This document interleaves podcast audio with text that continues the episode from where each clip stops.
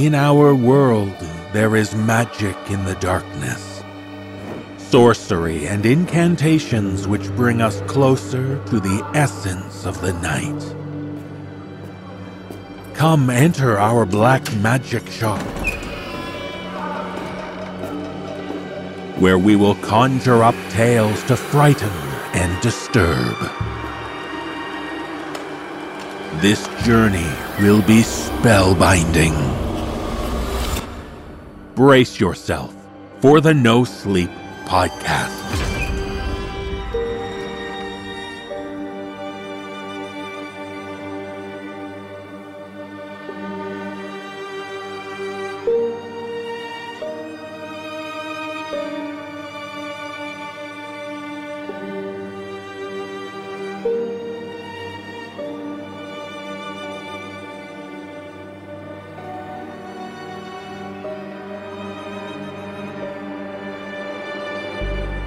Welcome, visitors, to the No Sleep Magic Shop.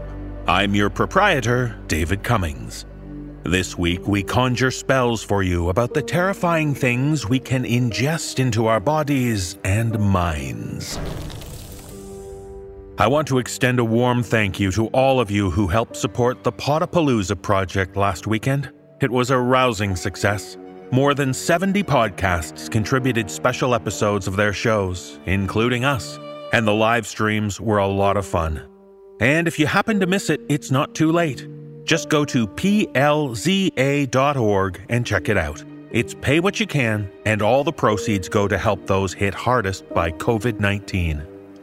And if you're looking for people who've been hit hardest by horror, have we got some stories for you. Now, close your eyes and embrace the magic.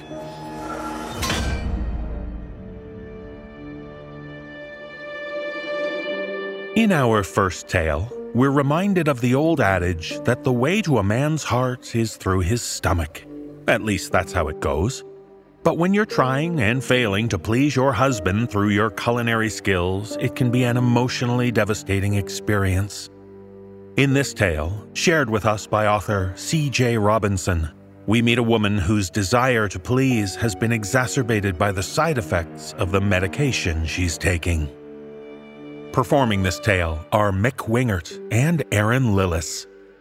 So don't stop trying to produce that perfect dish. Let no menu seem too daunting. After all, don't you want to meet a husband's needs?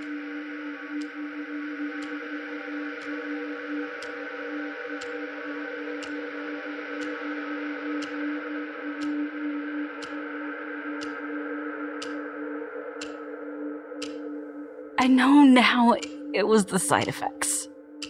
Her left hand nervously gripped the loose fabric of her skirt. The gleaming diamond on her ring finger caught my eye for a moment before I returned my gaze to her face.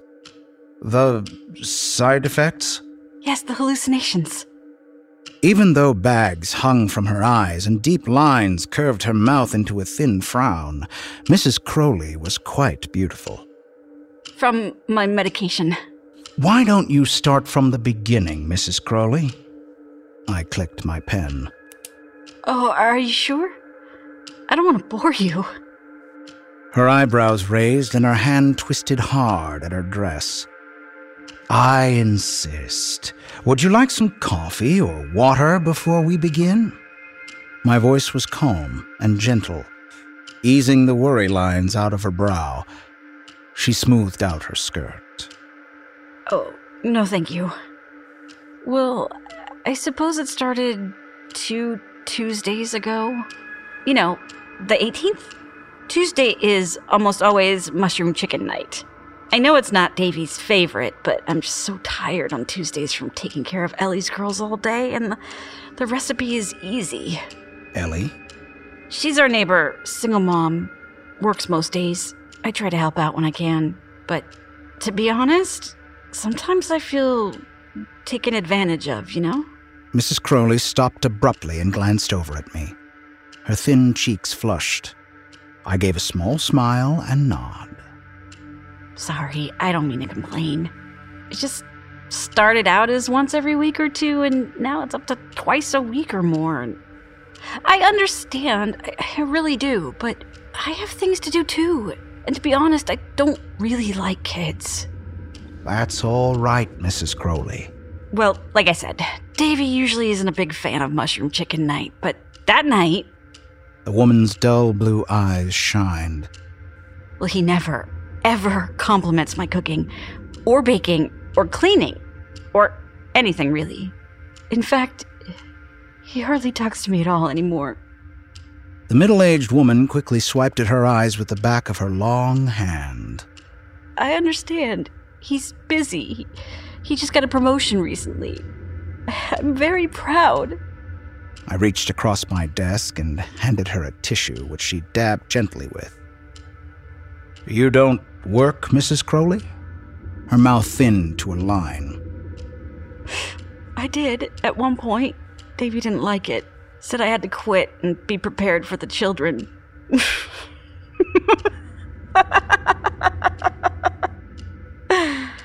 After we found out about my medical condition, well, I just never ended up going back.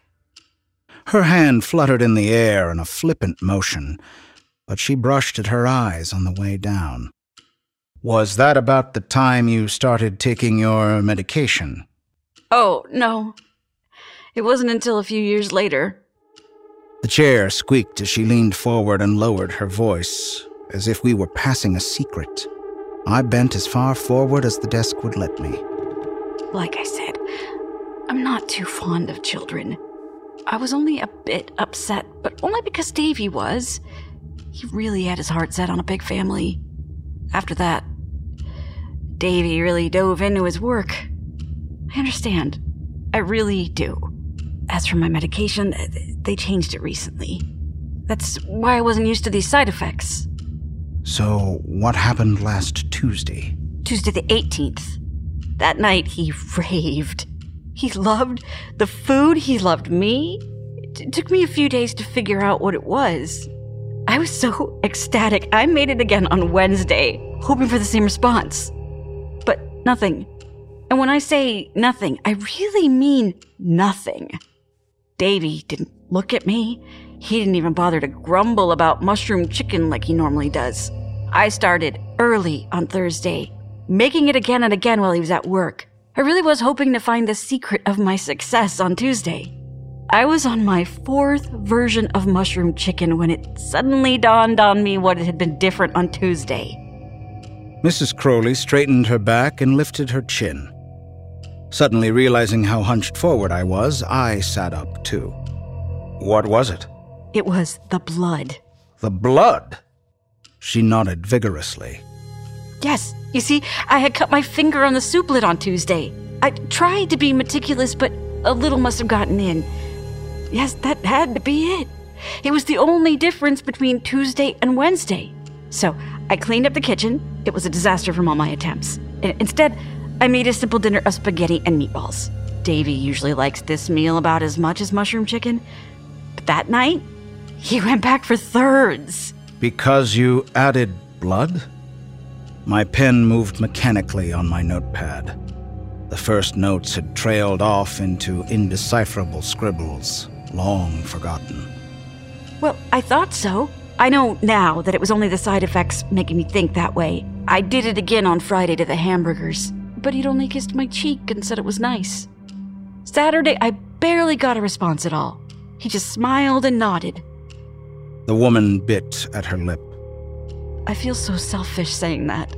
3 weeks ago, I would have loved for Davy to smile and nod at me. He would have left me in a tizzy for days. I guess I got greedy. She smiled sadly.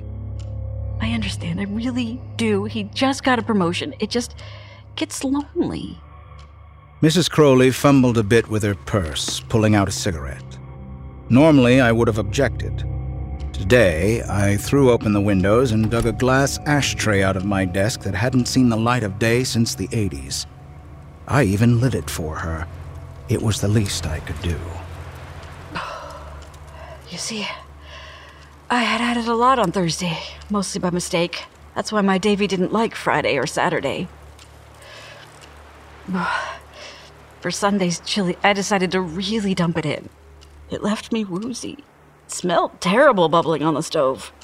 But Davy liked it. He sat back and patted his belly. I'd never seen him do that before.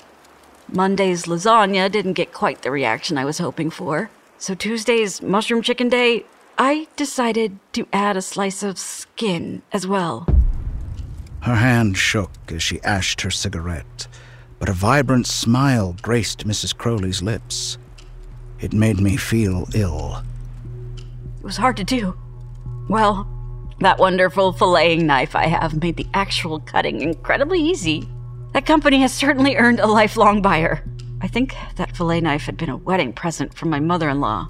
The blade flexed against my skin just like it was supposed to. I got a very nice big strip right in the first go.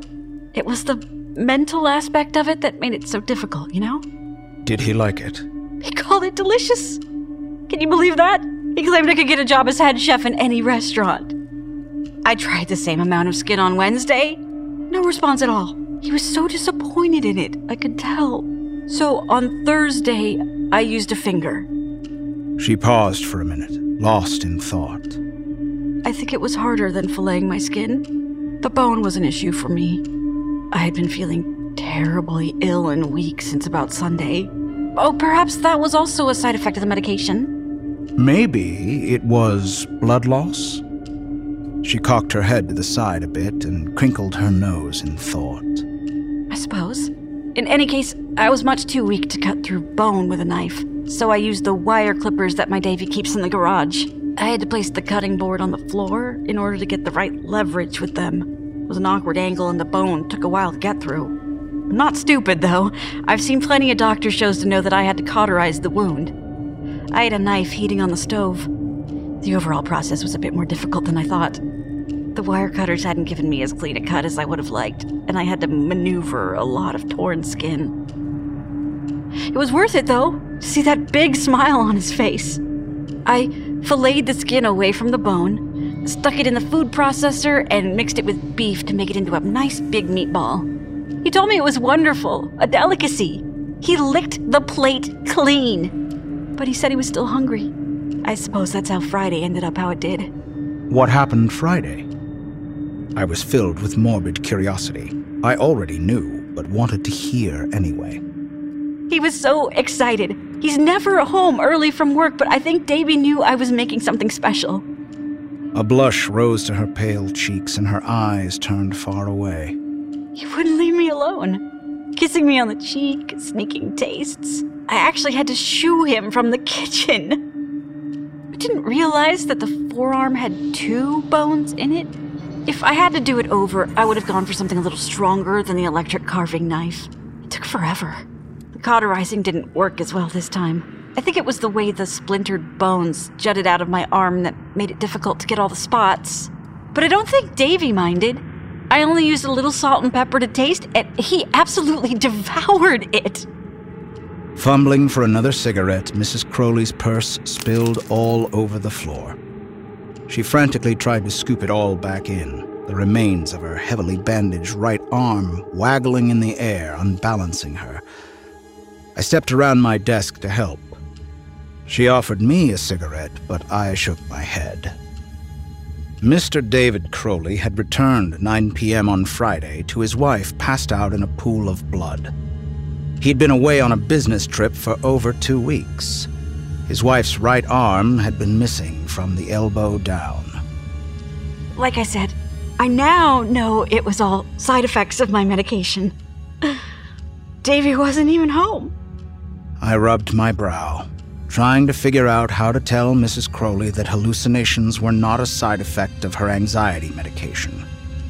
And although the kitchen had been smeared in blood, her severed arm had not been found.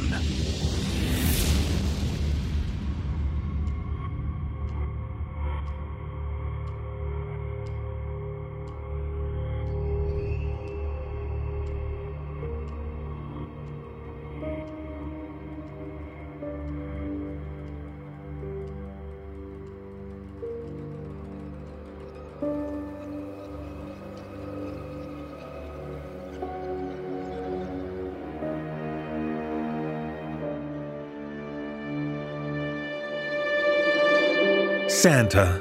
That jolly old fat man with sinister magical powers. Wait, what?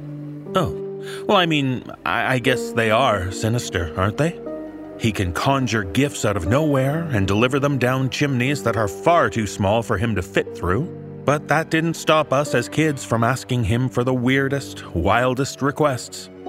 In this tale, shared with us by author Mr. Michael Squid, we meet a kid who's desperate to replace certain members of his family. I join Matthew Bradford in performing this tale. So don't be afraid to ask for what you want, but do be afraid because you might just get it. Like this kid, when he tells us, I asked for new parents and I got them.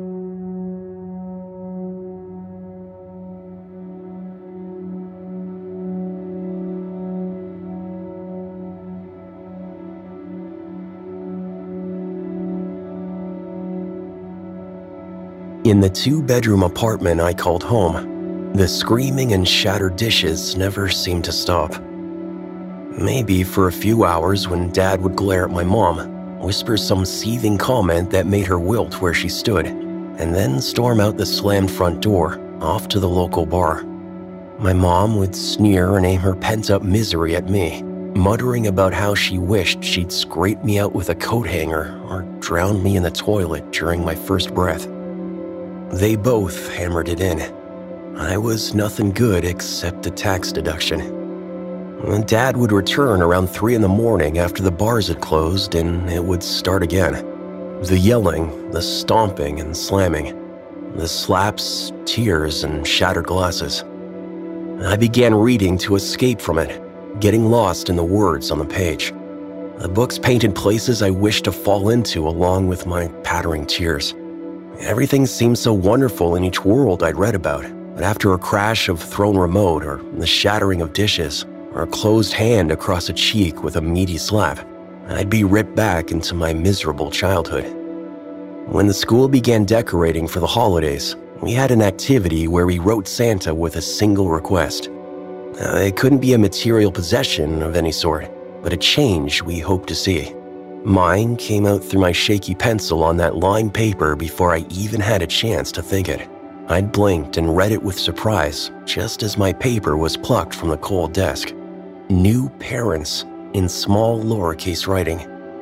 The last thing I believed in was Santa, well, God being a close second, so I gave it no thoughts until the weekend. Friday night, my dad told me to pack up some clothing as we were headed to the mountains in the morning. I woke early as the mist rolled down in blankets from the rain. It was a dreary day, and I just wanted to hide in my room and read. But the glare I got when I'd shown hesitation from my father spoke volumes. He'd flashed those glossy red eyes at me, and then squeezed my wrist so hard I feared it would snap. Don't make me repeat myself. I stuffed my ripped backpack with a few articles of clothing and brought it into the back seat of the rusty station wagon, which stank of cigarettes and bourbon. My mom held her head low, her dark hair covering her purple, puffy eye. The engine roared, and my dad flipped through the radio stations, punching the scan button with a fat, hairy finger until country guitars twanged through the fuzzy signal. And we were off. We drove in silence, my mom's head frozen at an angle to view the world rolling by outside, unable to even face either of us. My dad chain-smoked, hotboxing the car with nauseating tangy puffs that burned my eyes. I tried to suppress my cough, but one escaped, and his thick neck swelled as he turned. His red, pucked face stared intently at me as his nostril twitched and lifted the corner of his lip with anger. I quickly looked down at my book, ignoring the car sickness which multiplied from the buzz of nicotine. Dad finally turned back to view the oncoming traffic past the rainy windshield.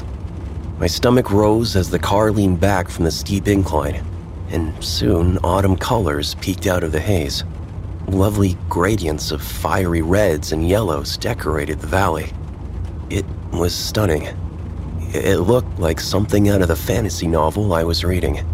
I tried to ignore the clink of shells in the box under the driver's seat. My dad had brought his pistol and his ammo. I knew pistols weren't for hunting deer after listening to the drunken threats so many nights. I knew they were for hunting people. Remember this place, Barb? After speaking the vows that you so lovingly kept? Mom just ignored him and lit a smoke. The small cabin came closer into view as we turned. A little log building with dark stained wood and dusty windows.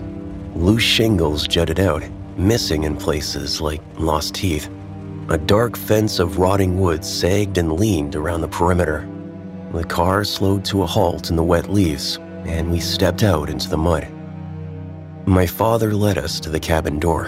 He knocked a few times, then looked over the shoulder of his corduroy jacket before forcefully ramming the door a few times till it gave in with a thud. He stepped inside, and my mother followed, then I. I knew we had no right to be there even at that age, but I didn't care. I even liked the idea of something different. I hated being home, and even though the cast of our fucked up family sitcom was the same, the change of scenery was welcome. The cabin had a tiny room all to myself, and I unpacked the few articles of clothing I had with me, as well as the book I was reading and my thrift store toy. I heard my parents talking and even laughing through my closed door. Later, we ate some canned pasta they'd found in the cupboard. I twirled a slimy meal with my fork as my father smiled and asked me what I'd been reading. He nodded his head, clearly not listening to the answer, focusing on the pressure he applied to squeeze my mother's hand until she squeaked a pained yelp. I ignored this, as I'd learned to. I'd only confronted him once before, and my mother then slapped me so hard she knocked me out cold. I awoke to my father throwing me through the glass pane of the sliding door. A bruised wrist and dislocated shoulder kept me out of school for a week, so nobody would be the wiser. It was a week spent with them, a week without escape from it. I never made that mistake again.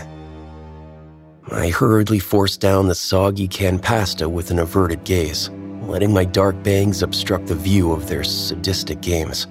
And I returned to my designated room to read as soon as I was dismissed. Out the small room's window, the sun sank pink in a pool of amber behind the trees. I watched with teary eyes until the magma on the horizon dimmed and the sky grew cold and blue. I kept thinking about the carton of bullets under his seat. I had an unshakable feeling I wasn't ever leaving those woods. The thought was interrupted by coarse shouting and vile insults spewing out just beyond the door. The silence between slaps and curses was even worse than usual, because they were something new. Long pauses of deliberation, of plotting, just waiting for some final push of a particular button. I covered my head with a pillow, and eventually was able to fall asleep. I woke to the cold glow of moonlight on the wall when I heard the rustling of leaves, way too close to the window to the left of the bed. I gripped the scratchy blanket with small fingers and slowed my breathing to listen. I'd learned of bears and cougars, and the creatures from my book had filled my imagination with larger threats as well. I pulled the dusty wool blanket up to my nose as the snap of branches sounded and a large shadow entered the rectangle of moonlight projected on the wall. Someone or something had stopped and was staring in. My blood chilled as I pictured the homeowner, back from a hunting trip and carrying a rifle, finding someone in his bed. Maybe it was a bear, smelling the easy prey just beyond the thin pane of glass. I swallowed, and my heart beat fast as I watched the shadow. Eventually, it passed the window and rounded the house. I lay there for what felt like an eternity until I heard the thumping, heavy footsteps of my father, along with his muttered insults. A sliver of yellow light appeared under the bedroom door, and I heard his pissing in the toilet. Then, a door banged open. Who the fuck's there? The pissing stopped immediately. Footsteps pounded, followed by the click of steel. I covered myself fully and tried to vanish in the mattress.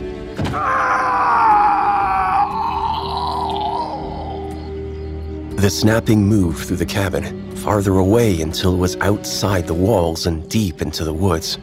My mom's voice called out, spitting curses before her voice twisted high into a howling shriek.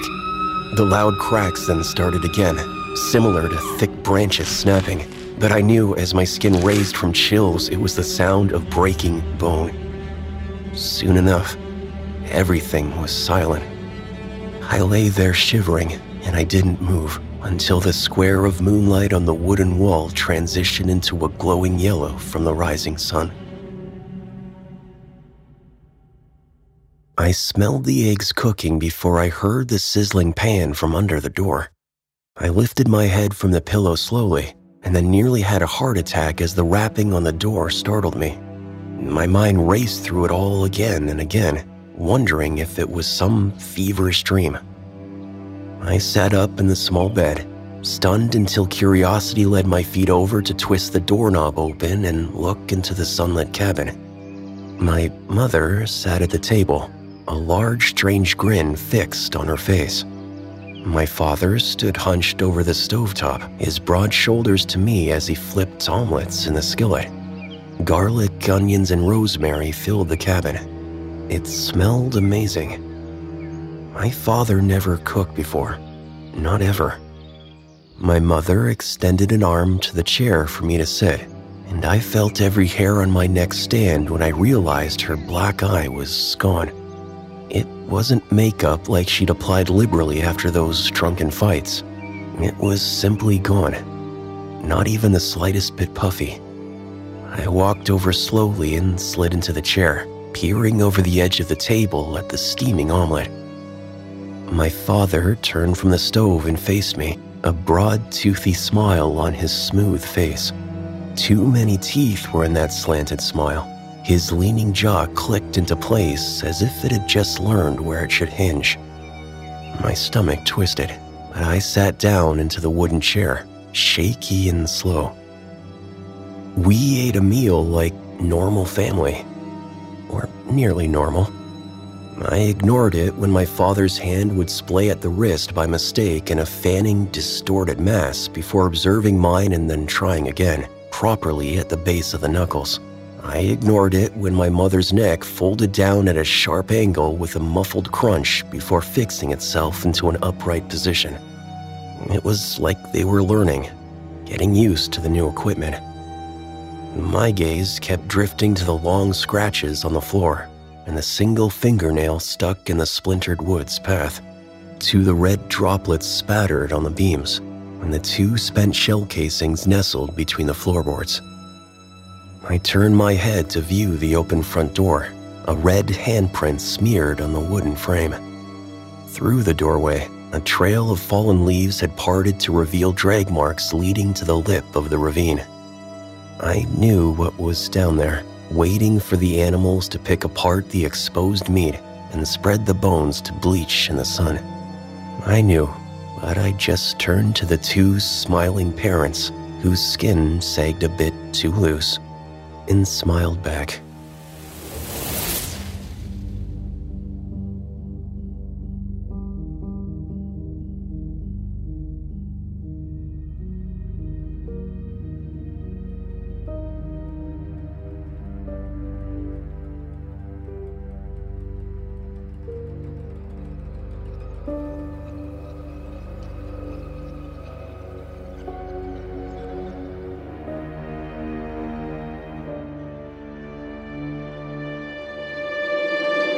Elaine and Colt are making a documentary on the infamous cave-dwelling cannibal clan that lived in the mountains of Utah.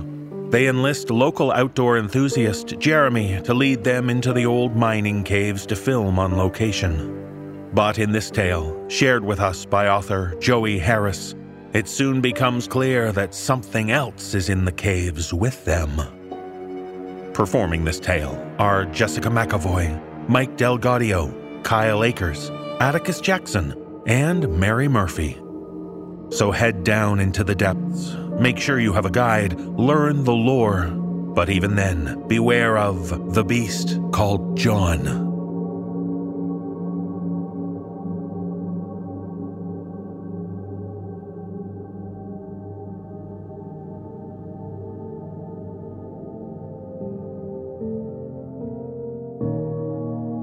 It was a muggy May afternoon just south of Iron Mine Mountain in northeastern Utah.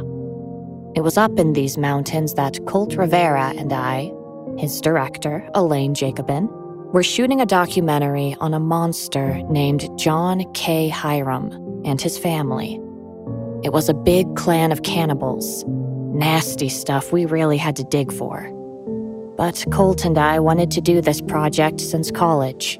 So once he got a lead and we had the money, we bought a new expensive night vision camera, a local guide, and set off for Utah. Goodbye for now, dear viewers. For the next time you see me, we'll be a half mile underground. Colt smiled into the camera, and me by proxy. After a second, I said cut, and he dropped it and rubbed his face. God damn! Let's do this. The wind whipped my long red hair into my eyes and tangled around the camera. I spent a minute trying to free myself. Every time we shoot on location, the little things build up. First, it was how bumpy the road was. Now it was the wind. Everything Colt was oblivious to. This was every project. I did most of the legwork with renting the van, the equipment, proofreading the script. I turned off the camera and glanced back to the guide, Jeremy, suiting up by our van. He was a youth counselor in his local ward in his 30s and was by no means certified as any kind of guide, but he regularly explored the area. Enough that he could read a map, anyway. Colt assured me he was the best money could buy. But unfortunately, we didn't have a lot of money. I followed Colt over to his own cluster of bags and equipment, fishing a water bottle from my bag on the way. Here. I handed him the bottle. Thanks. Do you know if I forgot mine? You did. That's why I brought another. I always have to bring another. You're a lifesaver, Laney. I punched him in the arm. No Laney on this expedition. I'm mad at you. Hey! Who peed in your Cheerios? Colt's dark hair, chiseled jawline, and Hollywood-worthy stubble made it hard for people to get angry with him. Well, that, and he was utterly ripped. He always made sure to be camera-worthy. You're dragging me out to the middle of bumfuck nowhere in pursuit of a local legend. I glared daggers at him while I opened and checked his bags. In truth, there were a million other things that were bugging me, but anyone with a brain stem would know looking for ghosts in a cave was a bad idea. I wasn't superstitious, but I hated to tempt fate, too. Please tell me this sounds familiar. The familiarity to the Blair Witch Project is not lost on me. Colt's confident, camera-ready smirk returned, and he raised three fingers. But there are major differences between us and that movie. One, you and I are a seamless partnership since childhood, not a dysfunctional trio. Two, I hired an expert in this region to guide us through the cave. We won't be reading the maps wrong or losing them with him around. And three, the Blair Witch Project doesn't exist. She was an invisible monster created because they didn't have any budget. Oh, so you're hoping to find the Hiram family down there? We aren't going to find anyone in that cave. We're going to go in, shoot some creepy B-roll, interview the expert, and get the scenes I've written. After that, we'll come back up and interview some townfolk, and then we're done. It'll be so easy, we won't even know we were gone. You say it like it's so simple. Because it is, Elaine. Colt walked over to put his arm around my shoulders. Just imagine, if this documentary gains some traction, we'll go everywhere with it. Cannes, Sundance, Venice. This could be our big break. Oh, yeah. The hour-and-a-half-long documentary on cousin fucking cannibals in a cave in Utah. One I'll have to film, edit, and produce from my garage. Alleged cousin fucking. Colt wagged his finger at me and picked up his bags. I put my hands together in a mock beg for forgiveness. Oh, I'm sorry. I didn't mean to ruin the wholesome sanctity of cannibalism. Colt flashed me a dazzling, camera-worthy smile. It's okay, Laney. We all make mistakes. And it's into this very cave that John K. Hiram dragged his newly kidnapped wife. From there, the tale only grows more grisly. It wasn't long until Hiram had a new baby to take care of. Stealing food was beginning to get harder and harder as people began searching the forest for Emily Woods. Cut! That's good. Where next? Colt and I looked over to Jeremy. Then I stared up at the cave ceiling. The headlamps the three of us wore were the only sources of illumination in there.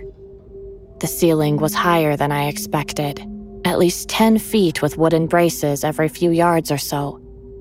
We had been in there for about an hour, but a couple of seconds before we started shooting, Jeremy had us turn off our lights. I knew caves could be dark, but I never knew they were completely dark. While Colt and Jeremy laughed about the darkness, I felt a cold tingle down my spine. The darkness was unlike anything I'd experienced before.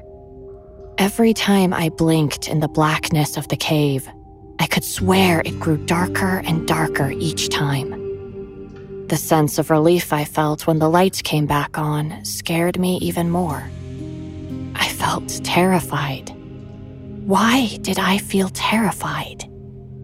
Jeremy was looking at the map and the tunnel around us. What's up? Where are we headed? Just down here, to the right. Awesome. You hear that, Laney? I didn't respond. I was stuck in my tracks, filming something off in the darkness. I couldn't tell what it was, even with the night vision. But I could have sworn that there was someone in the cave with us. I was about to walk off to look, but Colt stopped me. Whoa, you okay? There's someone out there. What are you talking about? Quiet! Whoever's in here might be dangerous. I saw a shadow, I think. If there's someone else in here, they're probably just trying to prank us. Be sure to film some of it so we have some creepy stuff for B-roll. Are you serious? What if they try to attack us? What if they've got a weapon? Elaine, listen. Whoever that is, if they're even there, will think twice about coming over here and attacking us. I'm a big, beefy man, and Jeremy's no slouch either. As long as we stick together, we'll be fine. I wanted to groan, pitch a fit, and leave that place. But what we'd shot so far was great footage. And Colt, even though he was boasting, had a point. The two of them cut pretty intimidating silhouettes. Fine. We'll keep shooting. And if we capture any pranks or creepy shit, we can use it to tell a story at press junkets. True crime stories and paranormal stories have pretty similar fan bases. That's the spirit. Colt smiled, following Jeremy off into the darkness. I lingered for just a second and looked back. I didn't see the shadow or anyone who was standing there. I shook my head and told myself it'd only be a few more hours. Here, the Hiram clan began to grow. After Emily's death, John kept abducting people, keeping the women and eating the men. He and his children became proficient hunters, learning the lay of the land better than anyone else. They continued this pattern for months, until the state government got involved. The governor, Alfred Cumming himself, sent a check of $1,000 to the men of the local area to gather up arms and hunt John down. Using the money, they did this 4 separate times in May, June, and July of 1852. But they never found John or his family. One day, however, they spotted a wounded bear. They were about to put it down, but they saw that it had a mouthful of human flesh. Whoever wounded it didn't get away unscathed. They followed the bear's blood trail to this very cave. After 2 days, they finally gathered everyone and marched into the murky tunnels. They didn't find John, but they found his home, Piles of human bones, dried blood, and makeshift furniture were scattered all over the place. John K. Hiram and his entire family left the place with no clues to where they went. To make sure that the Hiram clan wouldn't return, the men of that militia collapsed as many tunnels as they could, making it so there are only two known ways to enter or exit this cave. Cut! How was that? It was fine. I answered a little too quickly. Something Colt picked up on. What? It's not good? No, it's good. It's just... You still think someone is following us? He sounded annoyed, and I couldn't blame him. I was annoyed with myself, getting scared by stupid ghost stories in a stupid cave where nothing happened. But there was something about this cave. The air was heavy, wet, and cold, weighing us down as we climbed through the hazardous bowels of the iron mine. Aside from that, being in the dark was taking a toll on me. The confining blackness constantly collapsed in on me. My own headlamp did a better job of creating shadows to jump at instead of lighting up the surroundings. I could swear there were whispers all around me, like someone was waiting to pop out. Colt walked over to me and put his hands on my shoulders. Elaine, there's no one else here. We're in the middle of nowhere, and we've been walking for hours. If someone was going to pull something, they would have done it already. I brushed his hands off and looked around us. Listen, I'm not happy about it either, but I just can't shake this feeling. Feeling? Of what? The feeling that someone's stalking us. Relax, it's just a rock moving or something. Why are rocks moving in this cave where no one lives? Because of gravity, Elaine. You're freaking out over nothing. I bit the inside of my cheek to keep from screaming at him. I was still mentally planning my defense when Jeremy walked out of the darkness. You guys okay? Yeah, stress from the shoot is just getting to us. Yeah, the stress. I jumped and whipped around, looking for whoever just whispered in my ear. God damn it, Colt! Someone's fucking whispering in my ear! Elaine, just... It's okay. Caves are weird. You can hear and feel stuff that you aren't used to. Being this deep underground messes with your ears. I wanted to argue. I was done with this place. Colt put his hands on my shoulders again. Elaine, get a grip. Listen to Jeremy. He knows what he's talking about. I looked over to Jeremy, and he tried his best to give me a comforting look. Okay. Let's just hurry up and get this over with. Colt smiled and turned to Jeremy. So, where to next, Jer? Just keep going straight ahead. Awesome. Colt picked up his bag, and we followed Jeremy again. Hey, Colt, how did Hiram get all nutty? I don't think you've said anything about it in the cave so far. That's because that part of the script is for upstairs. We're going to shoot that with a historian in Vernal. Do you mind telling us while we're here? Yeah, no problem. It all started back in 1852 when John Hiram was only a miner. The man they worked under, William Bradshaw, was a slave driver, constantly working men to their premature deaths.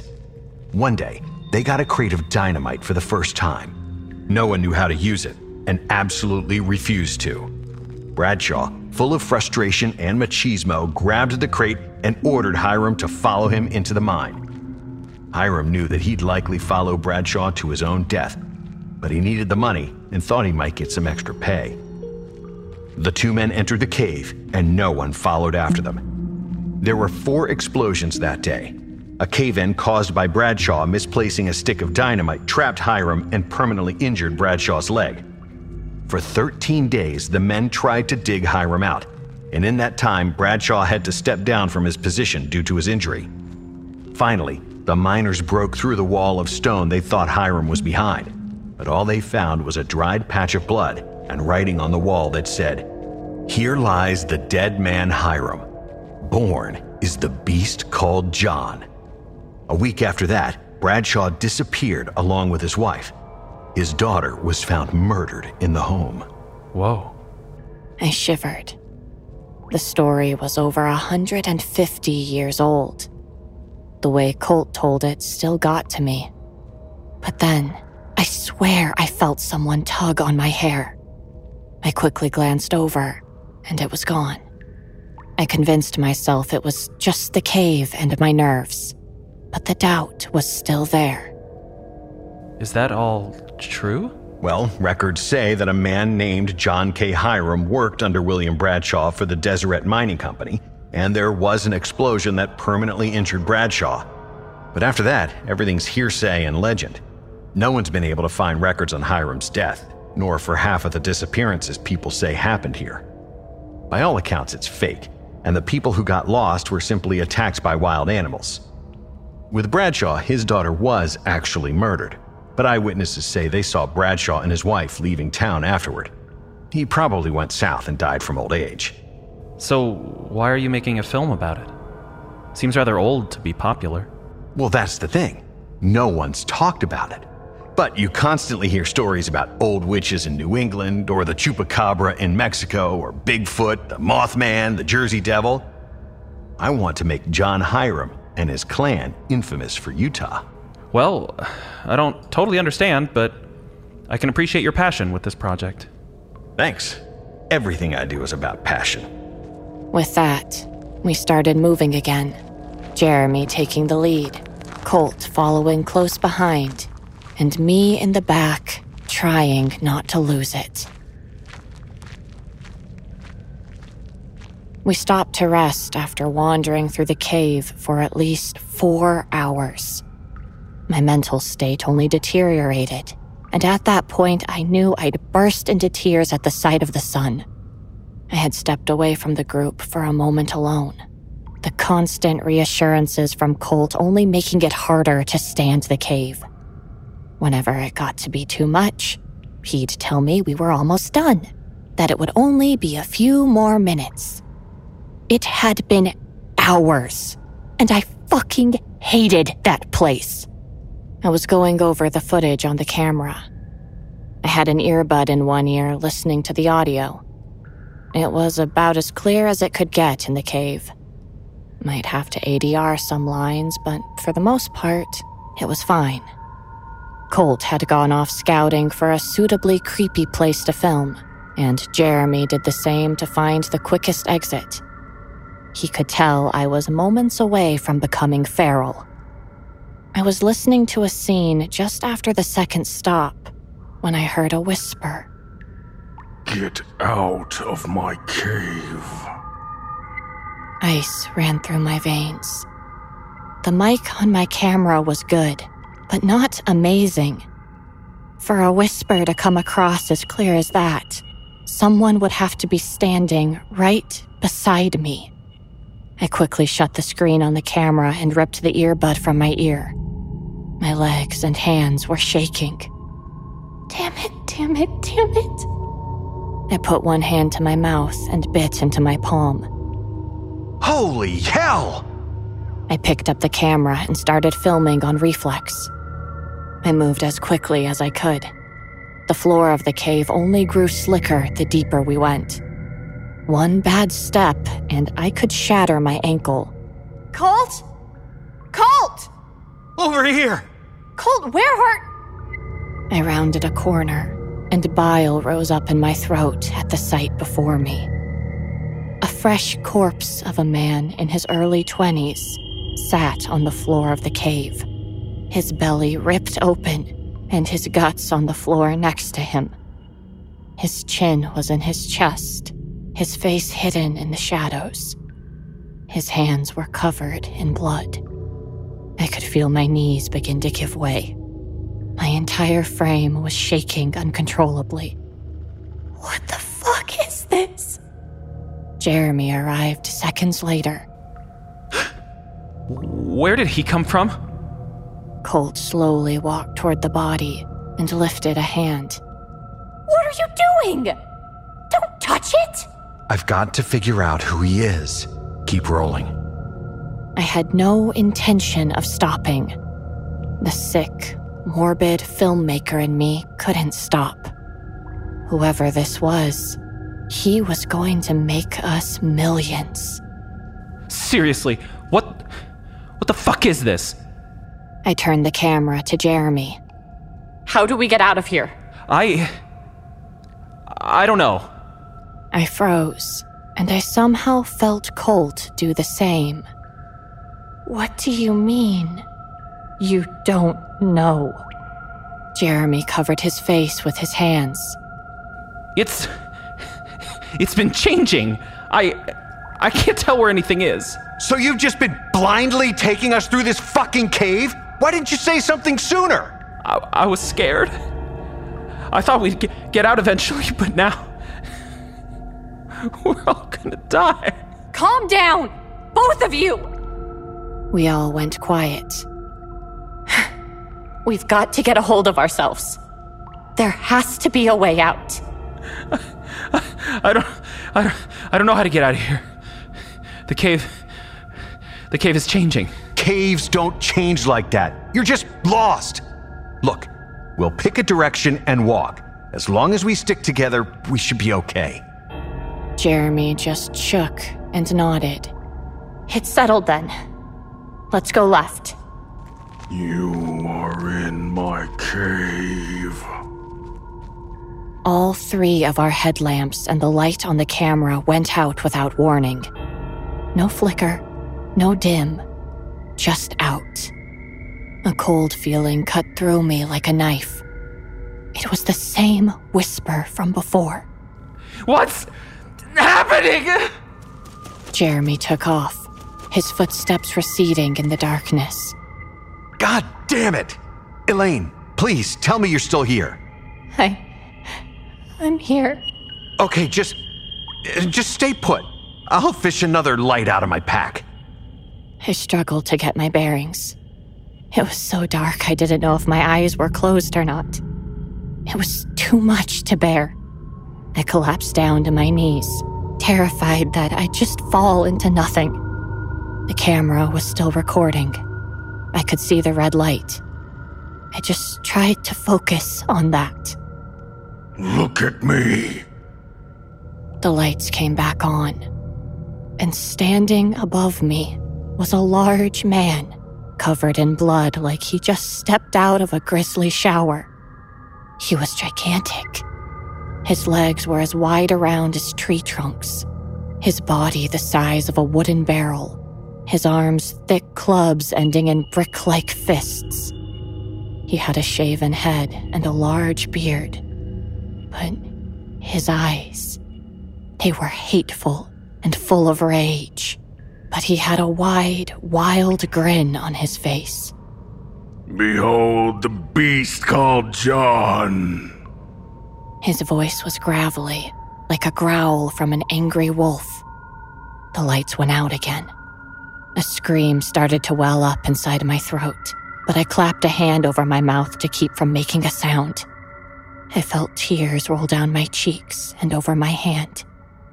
The lights returned, and John was no longer there. Just two gigantic, bloody footprints. Colt grabbed me by my backpack and pulled me to my feet. We need to go. I could only take in the sound of our feet scraping on the rocks. Colt guided me through the cave. I started to trip, the urge to throw up rising. We kept moving, my eyes and my headlamp focused on the ground so I could at least get an idea of where I was stepping. The voice rumbled in my head. Don't leave. I need you. We both fell, our feet tripping in the darkness. I could hear my camera crack against the floor, and I scrambled to grab it, but pulled away with nothing. My family needs you. The lights came back on, and before us stood a large group of people. I couldn't tell you how many. They were all different shapes and sizes. Some were gigantic beasts of men, others hunched over like feral rats. Most of them had misshapen limbs, Arms too short, legs too skinny, heads too large. A small girl. One arm was half the size of the other, only reaching the bottom of her ribs. Stepped in front of me. She had a large hump on her back, jutting her head forward, and she walked with a grotesque limp, twisting her entire body to drag her lame foot along. She stared at me with a lopsided face and opened her lips to show a mouth full of disfigured teeth, each one pointing out at a different angle. Are you Snack? Her voice held a pronounced lisp, her S getting caught in her misshapen teeth, sending spittle all over my face. I lifted my left arm to wipe it away, and she caught me in a vice-like grip with her good hand. A grasp much too strong for a little girl. She opened her mouth and bit into my arm, cutting through my jacket with her teeth and into my flesh. Lights off. Lights on. Bodies hung from hooks all around us, like stalactites from the ceiling. They surrounded us in a circle. Some still had skin. Others were missing chunks of it. And others had none at all. The hooks were expertly placed through the neck, under the collarbone. In the center, there was John, still drenched in blood that wasn't his. My arm burned and my stomach bubbled, threatening to release its contents. You're mine. Another trick of the lights, and everything was gone. We were all kneeling on the floor of a dead end, panting and sweating. I looked down to my left arm and saw the jagged bite. My throat went numb, and I finally threw up on the floor. Come on, we need to go. Colt pulled me to my feet and kept an arm around me to keep me standing. Just keep moving. You'll be okay. Just keep moving. We kept moving, one step after another, but I couldn't escape the feeling we were just going in circles. One step after another. Colt! Elaine! Jeremy suddenly emerged from the shadows. He held his bloody jacket to his left shoulder. He was pale and limping. Jeremy! What happened? I ran and Some giant attacked me. He bit me. We've just got to keep moving. Oh. Okay. Jeremy turned to lead us, but walked right into John, who was smiling. Blood leaked from the corners in his mouth. No! Colt let me go, and I fell against the wall. He reared back a fist and threw a wild haymaker at John. Colt struck him in the face, twisting John's head. But, with one wave of his arm, John sent Colt flying, making his head bounce off the floor. John grabbed Jeremy, one gigantic hand on either shoulder, and lifted him from the ground. Colt struggled to his feet, but I was stuck on the wall, watching John. His jaw dropped, extending far beyond what should be possible.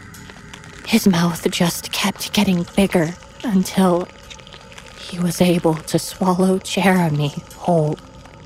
He bent forward and moved Jeremy into his gaping maw. Jeremy didn't make a sound as John slowly pushed him down his throat. We need to go. Colt grabbed me by the waist and tried his best to move me. I stumbled away on uncoordinated feet, looking over my shoulder to see John still swallowing Jeremy. We got away from John somehow. For what felt like hours, we walked around the cave in total silence. At some point, Colt wrapped his jacket around my bitten arm to staunch the blood flow. We just kept walking. Too tired to run or scream. After a while, our pace slowed to a crawl, and we were holding each other up. Where are we going? I don't know. Colt, are we going to die here? He didn't answer, but the words seemed to stop him. We stumbled to a wall and slid down to the floor. I don't understand. How did he do all of that? What the fuck happened? You want to know what happened? John appeared in front of us, and we didn't move. I was too lightheaded. It was Bradshaw. He was the one who trapped you. Why are you doing this? Because I'm hungry. No, Colt dropped his head and started shaking. John bent over us. You make a deal with the devil to leave, and evil becomes you. Of all the people I've eaten, Bradshaw tasted the best. I felt tears trickling out of my eyes, and he smiled. Please, just let us go. Let you go? But I haven't eaten this well in years. His mouth began to elongate again, and panic rose up in my chest. No! I pushed back into the cave wall, trying to disappear through it. Wait! John paused. You made a deal to leave a trap, so let us make one. John tipped his head to the side, but didn't say anything. Let us leave, and we'll tell everyone about your cave. We're shooting a movie. If everyone knows it took place here, they'll come in droves. You'll eat like a king. Why would they come to their deaths? Because it happens every time. Whenever there's a new horror movie, everyone goes to the place it's based on. I promise you, they'll be here. John considered his words, furrowing his brow and staring hard at the floor. I didn't think it'd work. There was no way John knew what a fucking movie was. Eventually, his jaw closed.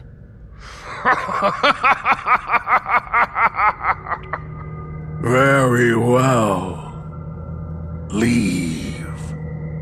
Let everyone know. And if you don't want to be eaten, don't come back.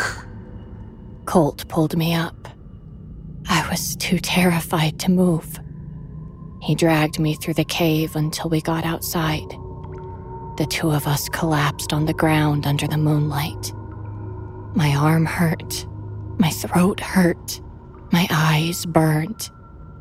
I just closed them, hoping it'd all be over. But it wouldn't be. With our deal with John, it'd never be over. I clenched my hands into fists and realized something. I brought my right hand up to my face and saw the SD card from the camera. Let them know. Give me food.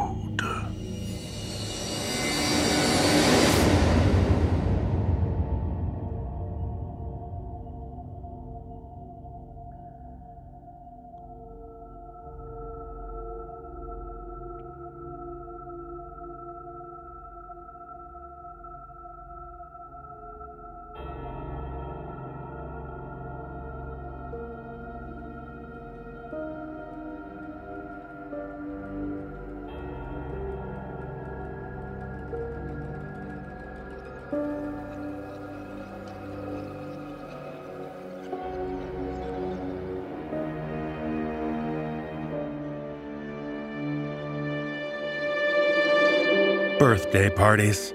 What better time to have fun, celebrate, and enjoy yourself? What could possibly be scary about a birthday party, even when you decide to sit around telling scary stories? But in this tale, shared with us by author Colin Paradine, we soon learn that fiction can become reality. Performing this tale are Atticus Jackson, Matthew Bradford, Ellie Hirschman, Kyle Akers, Dan Zapula, Nicole Doolin, and Jeff Clement. So pay attention to who your guests are, especially when things start to get spooky. And be careful that you haven't accidentally invited the Screwdriver Man.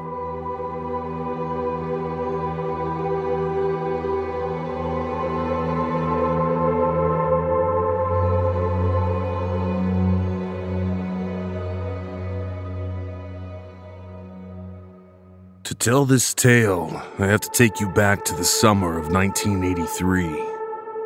Looking back now, it seems like a lifetime ago. I suppose, in a certain perspective, it was. I was 12 years old and doing the average 12-year-old things. But one July night, when I attended a friend's birthday party, that would all change. It was my friend Mark Jensen's 12th birthday, and he was having a sleepover. It was the typical kind of party that most kids that age had, where a bunch of friends are invited over for a night of junk food, video rentals, and mischief.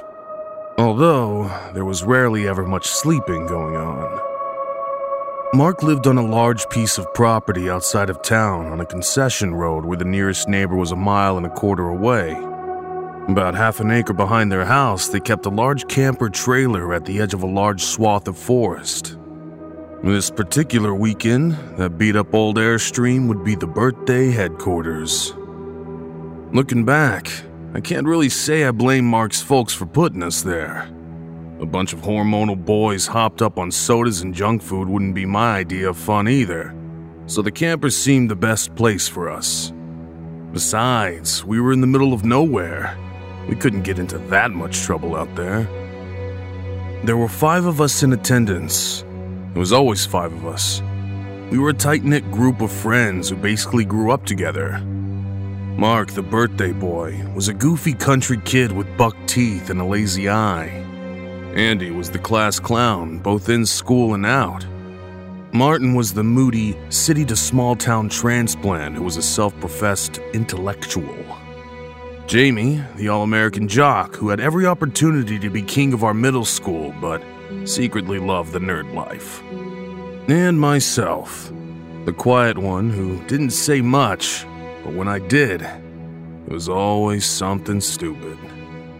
Yep, I was the kid that always toted around a Polaroid camera, much to the chagrin of most of my teachers at school.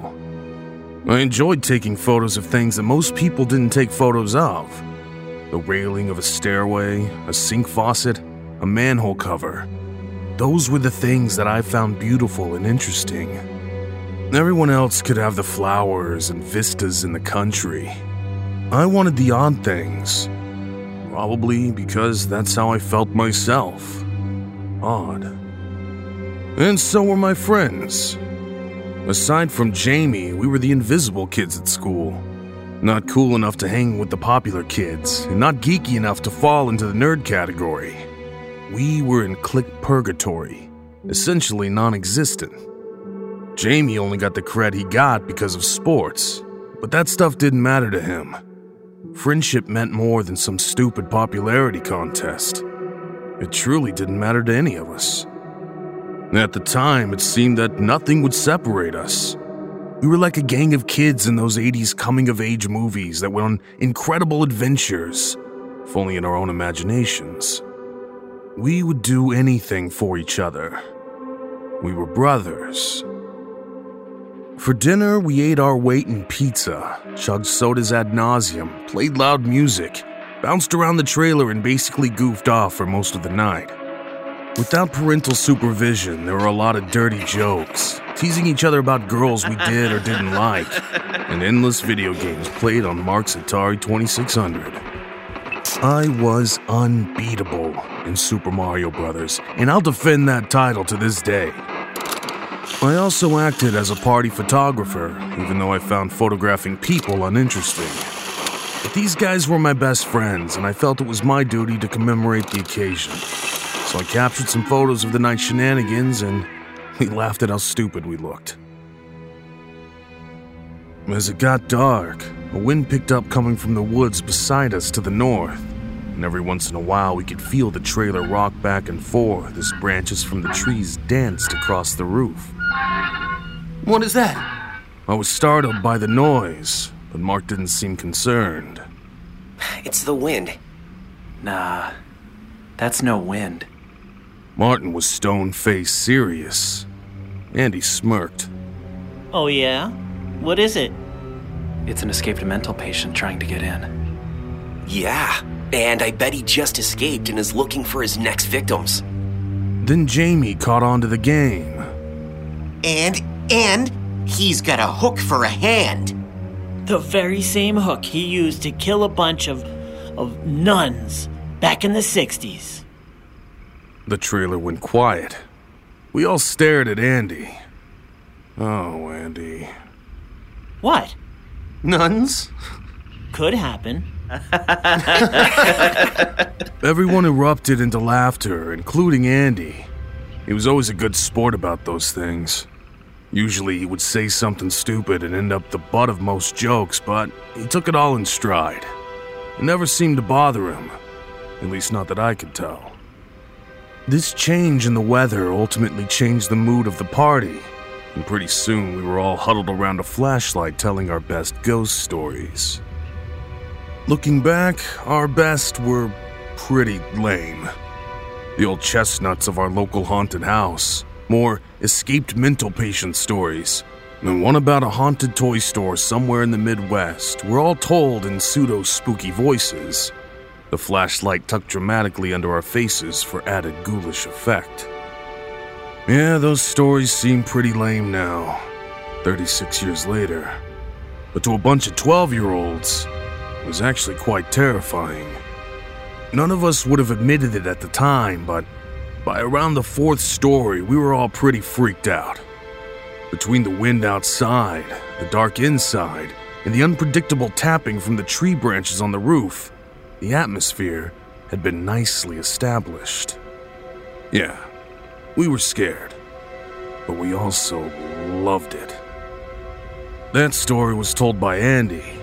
He spoke of the real-life story of two kids murdered a few years back out on Old Marshall Road, the deserted back road where everyone would go and make out, by a drifter. As he described their murders, we could all feel a collective chill run down our spines. Andy may have been the obligatory funny kid, but he could switch gears and scare the crap out of you at the drop of a dime. Martin was next, and while his story was pretty much the same, it was what occurred during it that changed everything. Marty, as most of us called him, propped himself against the wall of the trailer.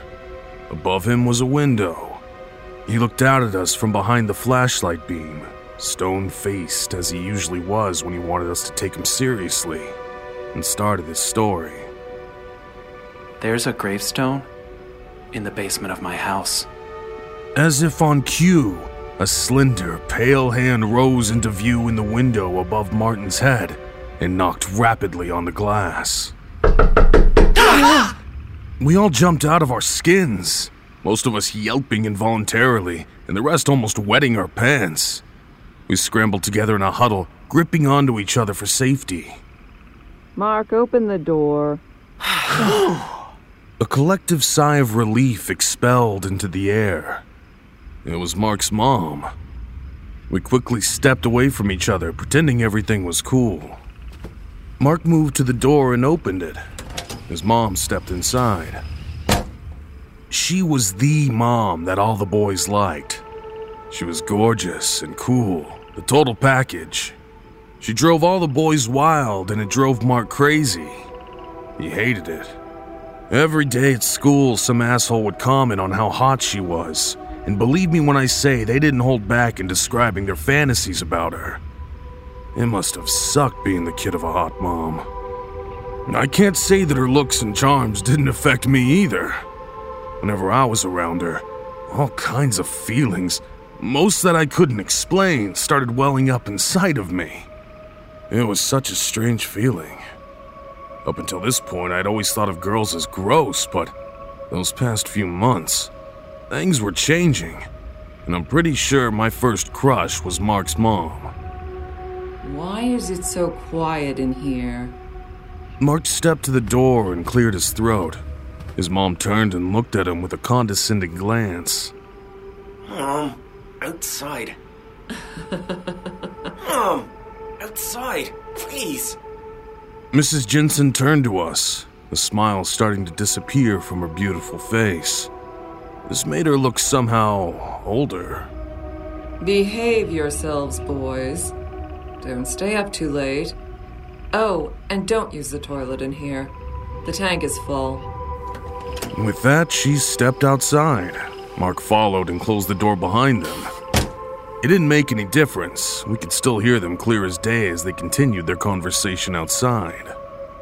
Andy kept miming how big he thought her boobs were with his hands in front of his chest, making crude faces complete with wagging tongue action. Jamie snickered while Martin gave Andy a shot in the arm for being disrespectful. I was glad he did it, but I would have hit him harder. You're embarrassing me. All right. I was just checking to make sure you were all still alive. And I suppose she was right. I mean, from her perspective, the trailer was dark and quiet. Who's to say that we hadn't taken off? Or worse, been actually hacked to death by some actual maniac. Even back then, I understood her concern, if only because I would have done anything for her. I peeked out the window next to me and watched him begging his mom to stop disconcerting him. We're fine. Can I go back to my friends now? Watch the tone, buddy. Somehow, she was even hotter when she was mad. I'm sorry. We heard a mumbled apology, the kind you give when you know you've just acted like a dick, but you're either too proud or too stupid to admit it. The kind that only a parent can make you give. She mussed up his mop of curly hair and smiled as she turned and started walking back to the house. I noticed she was carrying some kind of magazine with her, probably some Rock Music Quarterly. Mark's parents weren't like most parents. They were cool. His dad was a musician in a touring band, and his wife managed him. Their house was basically music gear and instruments. There was even a mini recording studio in the basement. It was a pretty sweet setup. His mom walked into the shadows of the sprawling yard, and a moment later, Mark schlepped back in through the door. My attention turned away from the window. Parents suck. Nah, just your mom, dude. Hey, get off my mom. I just got off yours. Yeah! Andy threw a handful of popcorn at Mark, and that started a mini food fight. I got up to use the bathroom, and Mark stopped me while the others pelted each other with snacks. No can do, dude. Remember? Tank's full. It's cool. I nodded and headed outside to find a tree.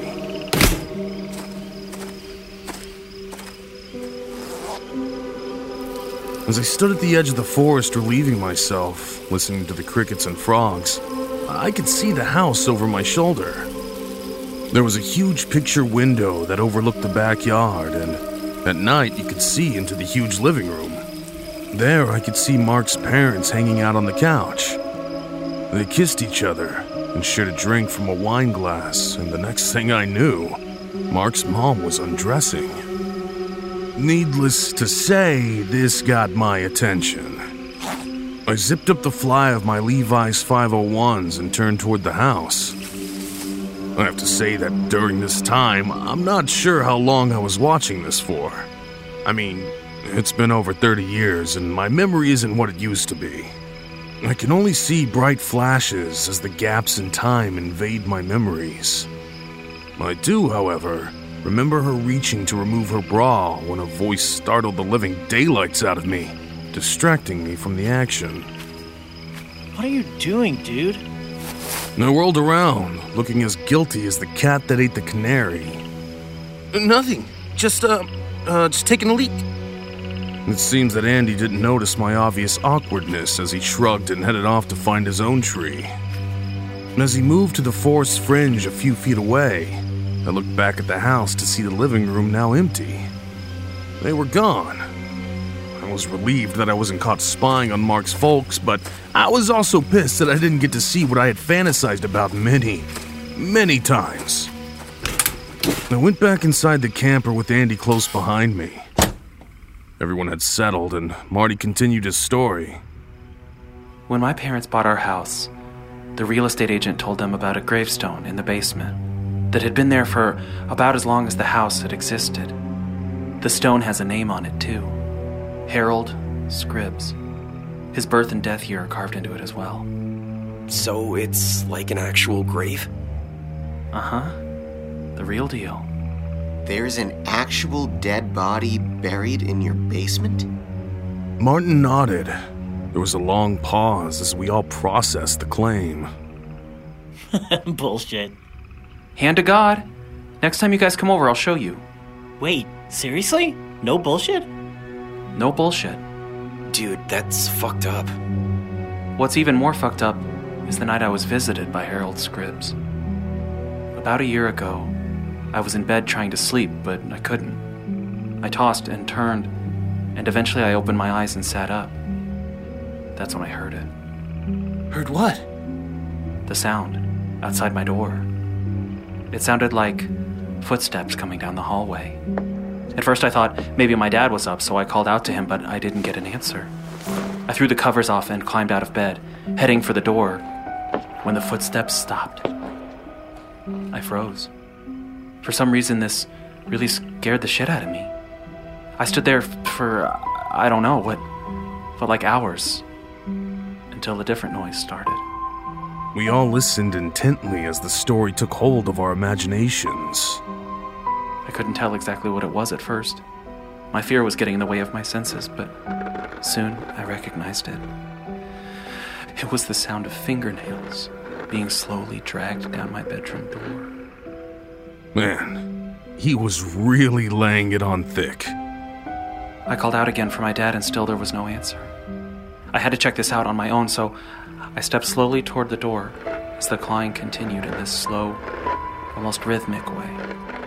Each step I took, I half expected who or whatever was on the other side to burst through the door and slaughter me where I stood, but the scratching continued. As I took my next step, though, there was a pause at the door as the sound stopped. My heart was racing insanely inside my chest, and it was the only thing I can remember hearing. That's when out of nowhere... Oh! We all jumped at the sudden barrage of banging, but soon came to realize that it had to be Mark's mom again. Mark stood up with an annoyed look on his face. Dude, your mom sounds pissed. Mark threw the door open, only to find no one there. I peered out the window again, sliding the polyester curtains aside, but I couldn't see anything. Just the house lights in the distance. The living room's still empty. Mark? There's no one here. There was definitely someone there. I'm telling you, there's no one here. There was a quiet among us as Mark turned and closed the door. Just as he was about to speak, the same heavy banging noise shattered the silence. This time it came from the rear of the trailer. We all shot up out of our seats, instinctively moving closer to each other as the banging noise started to move from the rear of the camper, up one side and around to the front, closer to where we were. Not one of us spoke a word. No one even tried looking out the window to see who or what was responsible for the cannonade of clamor. Then, just as suddenly as it started, the thumping stopped. We waited for something else to happen for what seemed like forever, but nothing came. All was quiet. What the fuck was that? An animal? You're an idiot. Fuck you, Marty. No, fuck you. How about both of you shut the fuck up? Martin and I shot each other dirty glares as we parked our barbs. That's when we heard something outside the door again. Something was rustling on the other side. And no, it definitely wasn't an animal. That's when the trailer started to rock, forcefully. We all held on as to not fall over from the swaying of the camper. It had to have been several people out there to rock a double-wide side to side. Maybe it was an animal, perhaps a bear. Soon it stopped. We remained silent as we heard the faint footfalls of someone running off into the woods behind us. Let's get that motherfucker! That's when Jamie sprang into action. He made for the door and bolted out into the yard. Come on, get back in here. Come on, we don't know what's out there. Back. We all followed him, urging him to get back inside. But he zeroed in on the sounds coming from the woods and went in after them. Shit. The next thing I knew, everyone had followed suit. They all went in either to drag Jamie back or to teach whoever was messing with us a lesson. I, however, hesitated. I looked around the yard, not really sure what to do. My eyes moved to the house. Maybe Mark's parents heard the noise. I turned on my heel and headed in that direction. Inside, the house was quiet. I found myself wondering if maybe Mr. and Mrs. Jensen had gone to bed, or were they still, doing it? It didn't matter. We were in trouble and we needed help. Another bright flash of fogginess happens here, so excuse my haziness. I don't recall going up to their room or searching the rest of the house. I just remember standing in their bedroom in the dark. I flicked on the overhead light and was immediately met with a sight that has haunted me for the past 36 years. There on the bed lay the naked, bloody, disemboweled body of Mr. Jensen. He was sprawled out, face up, with his entrails spread across his body as if on display. Beside him was the nude body of his wife. She was soaked in blood from what looked to be hundreds, if not thousands, of stab wounds. Her throat had been slit so brutally that it's possible she could have been decapitated. My feet felt like cinder blocks, and I didn't know what to do. Panic and disgust raced through my head while dread and fright shot through my heart. I knew I had to get back outside to tell the others, but I couldn't get myself to move. As my eyes darted around the grisly scene, I somehow managed to focus on a telephone on the bedside table. Finally, I could feel my faculties coming back to me. I moved to the phone and picked it up, ready to dial 911. When I raised the receiver to my ear, I was met with silence. I hung it up in the cradle and tried again. Still nothing. I traced the phone line under the bed, where I soon found it to be cut at one end. The next thing I remember is standing at the edge of the forest listening for the guys. I don't remember leaving the house, but obviously I did. As I stood peering into the dark thicket, I could hear Jamie yelling something in the distance. I ran toward his voice. As I stumbled through the brush, my camera bounced against my chest, hanging from the shoulder strap around my neck. I kept replaying the vision of Mark's parents in their literal deathbed. I felt horrible for spying on them earlier. What kind of pervert does that? What was wrong with me? There are more gaps in time here that I'm unsure about, but I finally found Jamie leaning against a tree several yards away from the trailer. Jamie! He didn't answer. I approached him and planted a hand on his shoulder. Jamie, we have to find the others. He didn't move. I circled around to face him. Jamie? He couldn't have answered if he wanted to. The large screwdriver plunged into his head and embedded into the tree behind him, saw to that. His eyes had rolled back in their sockets and blood streamed down his face. My friend Jamie, the only one of us with a promising future, was dead. The others were next if I didn't find them first. As much as it pained me to leave him there that way, I knew I had to help the rest of my friends. Forgive me, there was so much going on that night. It was so long ago. These lapses in my memory are... Oh yes. I was only a few feet away from Jamie's corpse when I found Andy. I wish I could say that he had a happy ending in this story, but that wasn't meant to be.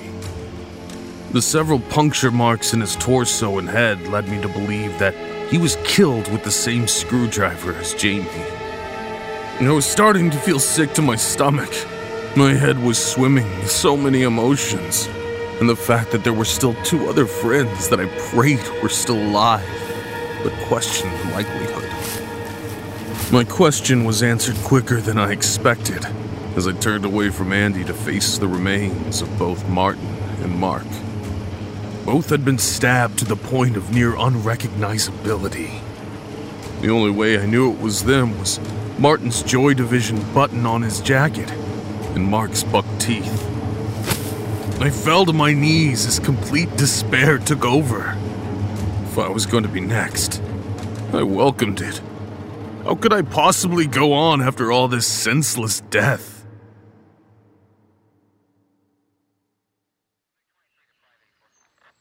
Things went black after that.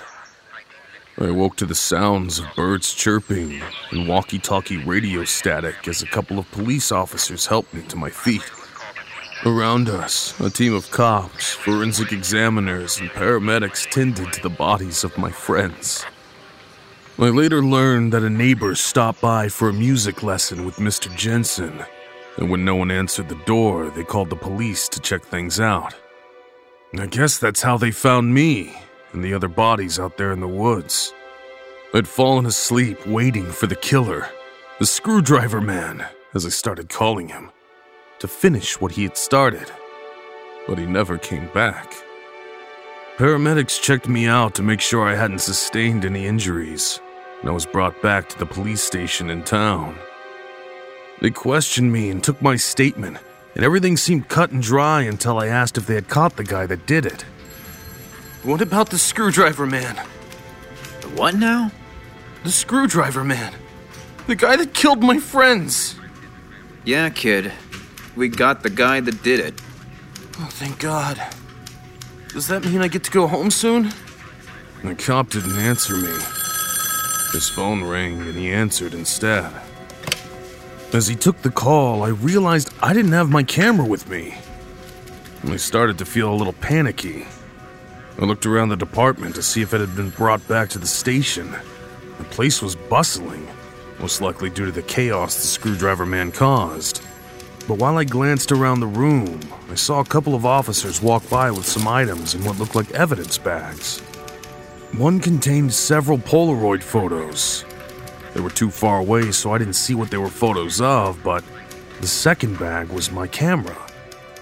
I was then ushered into a room with a table and a large mirror. The two cops I saw moments ago with my camera came in with both the camera and the photos. Son, we need to talk to you about these. With that, he threw down a bunch of Polaroids of each of the victims. And in each photo, aside from the victims, was me. In every photo, I was posing with the gruesome remains of the person I was now being accused of killing. And in every photo, I was smiling. As I mentioned earlier, it's been 36 years since these events, and due to overwhelming evidence, I have spent those 36 years at a state mental facility, just waiting to get out because I know I'm not crazy. I know I'm not the one that butchered my friends like everyone says I did. And I know that the Screwdriver Man is still out there, waiting. Just like me.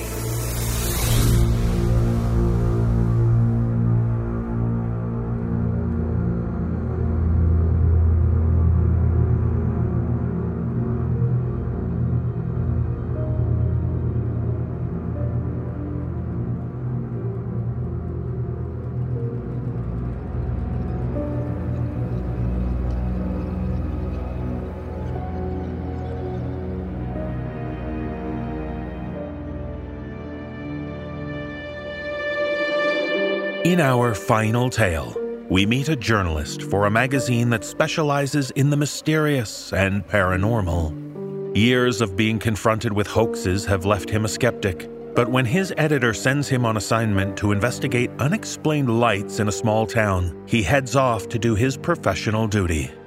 But in this tale, shared with us by author H.G.C. Allard, our journalist begins to suspect that these lights might be something more dangerous. Performing this tale are Andy Cresswell, Penny Scott Andrews, James Cleveland, and David Alt. So open your mind, even if you don't want to believe. Don't assume the events are innocuous. They might be filled with malice.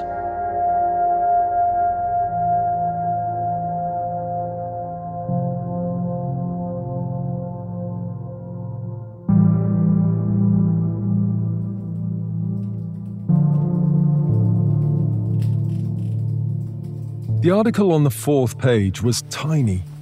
I could have easily skimmed past it if Marianne hadn't circled it with red marker. It was in a local rag, an amateurish paper from some small town up north, the Kennick Comet. Mysterious lights in the sky. Campers staying in Graston reported seeing strange lights in the sky on Saturday night. One tourist, who wishes to remain anonymous, describes the lights as white orbs just roaming about outside the village. Kennick's police community support officers were quick to reassure callers that the lights were most likely ordinary sky lanterns. Graston-based writer Frank Hume has other ideas. He says that the lights have been around for years, and even suggests that these UFOs have abducted an unlucky walker or two in the past. It was almost nothing. Still, Marianne leaned over my desk, grinning. I finished reading and looked up at her. So what? So, UFOs, orbs, ghost lights? It doesn't matter how you spin it, there's a story there, Jack. How can I wring a decent article from this? Have we reached out to this Frank Hume guy? No. I prefer for you to head up there and figure something out. Get into that gonzo headspace again. We've still got some of that Fort Fund money. We could get you on a train tomorrow night, get you shacked up in a nice little B&B. You might be there at ground zero for another Berwyn Mountain incident. A new Rendlesham. Marianne, our editor-in-chief, was a decent gal, if a little naive.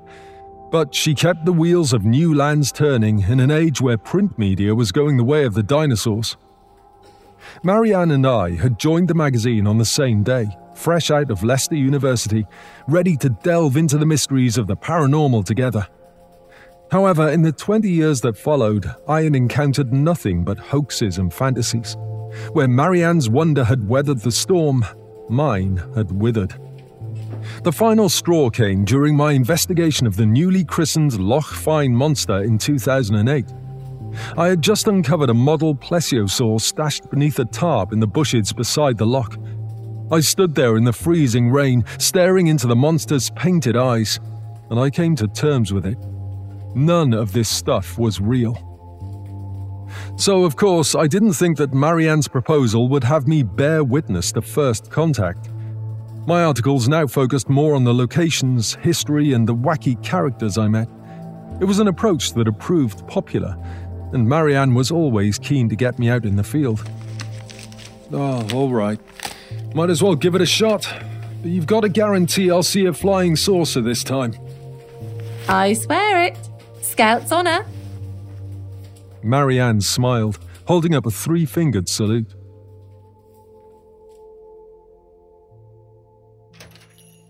The following evening, I found myself in a cosy bed and breakfast on the outskirts of Kennick, courtesy of the magazine, as promised. During a brief conversation with my host, I mentioned that I was a writer. She was very excited by the prospect of housing a writer and asked what I was working on. I lied and said I was writing a novel, then offhandedly mentioned the strange lights over Graston, explaining that I had read about them in the Comet. She hadn't heard about them. Still, I wasn't without a plan. I'd head over to Graston the next morning and check out a local pub, The Bull. There, I was sure I could find someone who knew something. I read the pub's menu on the phone as I ate a cheap sandwich. Sometimes the ability to drop everything and disappear to the other end of the country made me the envy of my small circle of friends, a group of other 40-somethings with families. But at times like this, I felt like I had wasted my entire career writing about nonsense. Life moved fast. I put my phone on charge and crawled into the single bed.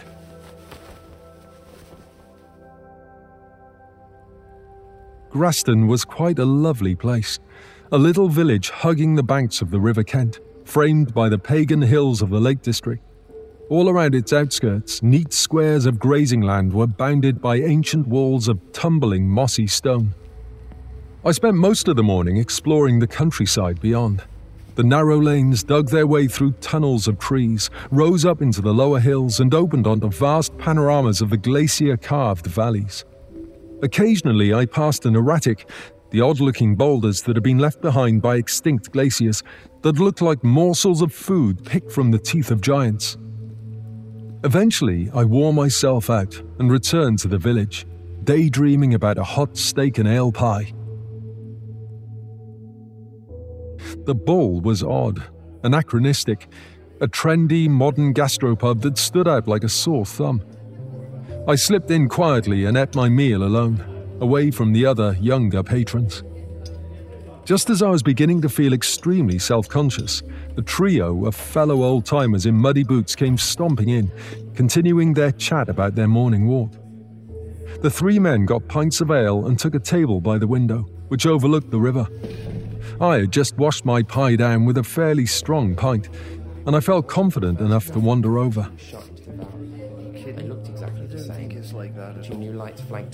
"Hi there. Sorry to interrupt." They stopped talking and looked up, a little bewildered. "I'm staying in the area for a few days, and I was wondering if you had any walks you'd recommend. I just thought, you know." I gestured to their boots. There was silence for a moment. One of the men, a wiry, hard-eyed guy in his 50s, grabbed a nearby chair and dragged it loudly to the table. He nodded to the chair. A few pints later, I felt like I had known Andy, David and Neil for years. They told me plenty about their usual walks, the local wildlife, the overpriced beers hawked by the bull, and how that morning Neil had fallen theatrically on his arse, slipping down the muddy riverbank when he had gone for a piss.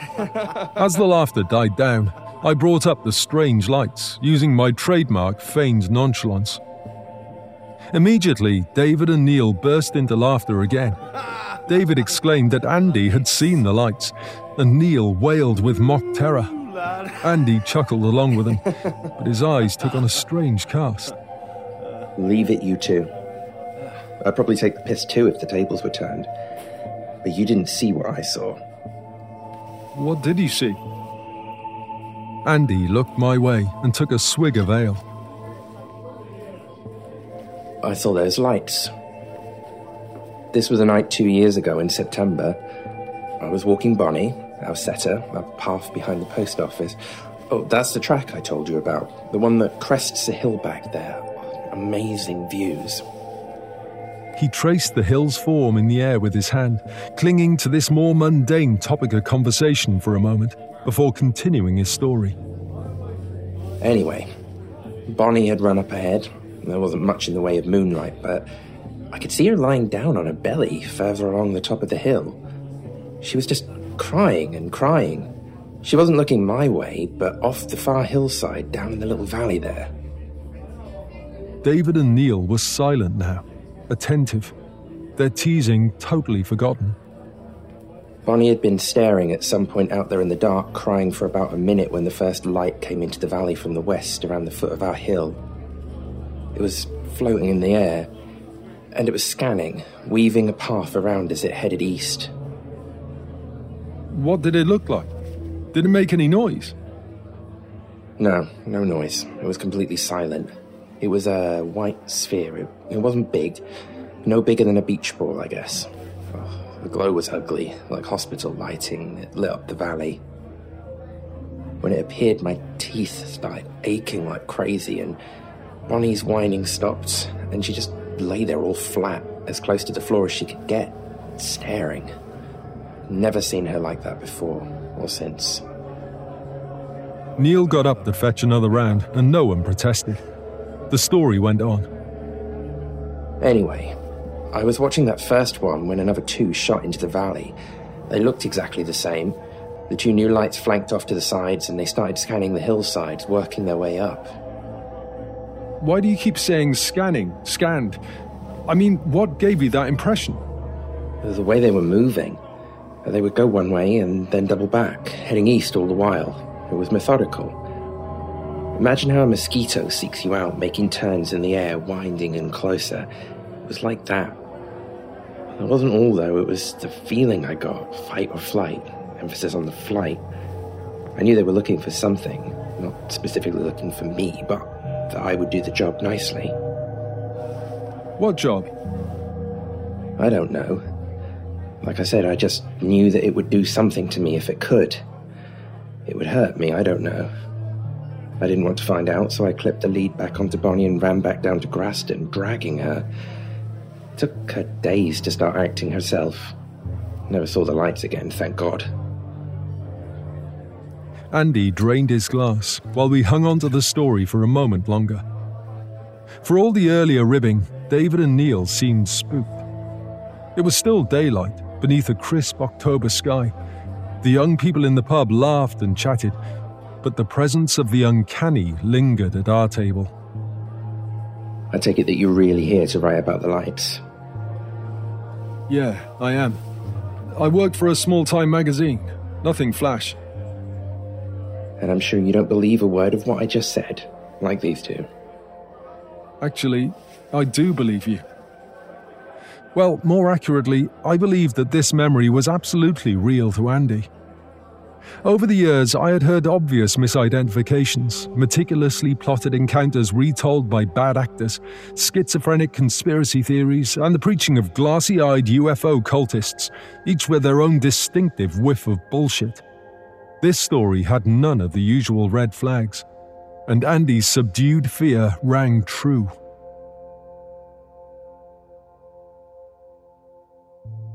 Finishing my pint, I realised I was a bit too pissed to get back to Kennick. Andy offered me a guest bedroom at his place, and I accepted. After a quick call with my B&B host to explain the change of plans, we said goodbye to David and Neil and began the walk home. Outside the post office, Andy stopped and turned to me. Don't mention my story to the wife. It'd be best if you didn't bring that topic up at all. There's this one guy, Frank, who lives nearby. He's obsessed. The lights, has all kinds of ideas. I don't want Rachel thinking I've gone nuts too. Frank Hume? That's the one. He'll talk your ear off about it if he can corner you in the pub. And those campers saw them the other week. He was there the next day talking to the witnesses, taking notes. He takes it all very seriously.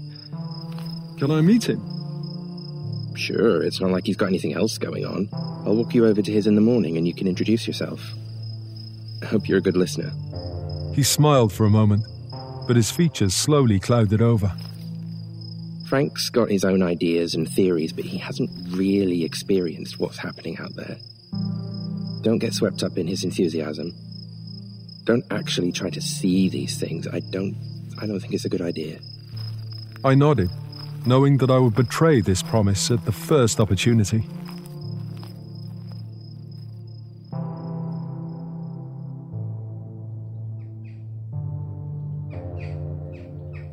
In the morning, Andy and I walked over to the Hume place.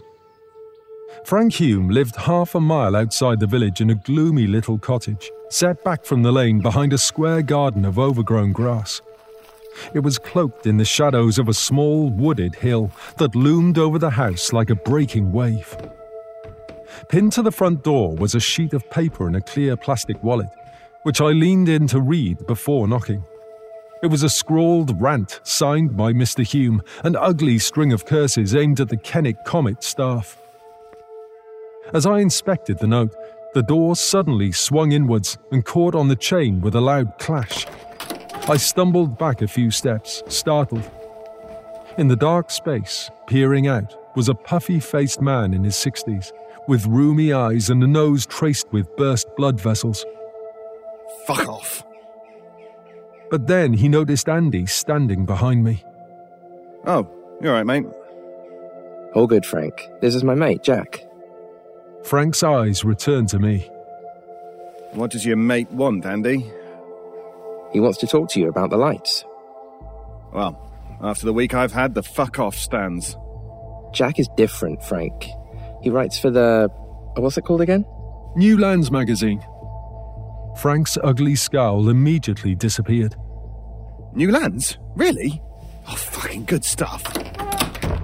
He fumbled with the chain and pulled the door all the way open. He was wearing a dressing gown over a stained vest and tracksuit bottoms. He ran a hand through his long, yellowing silver hair. Are you Jack Graston, then? I was a little taken aback. This didn't happen often. That's me. Good stuff, fucking good stuff. I'm rescinding the fuck off, by the way. Both of you, come on in. He gestured with a sweep of his arm to a dim, cluttered hallway.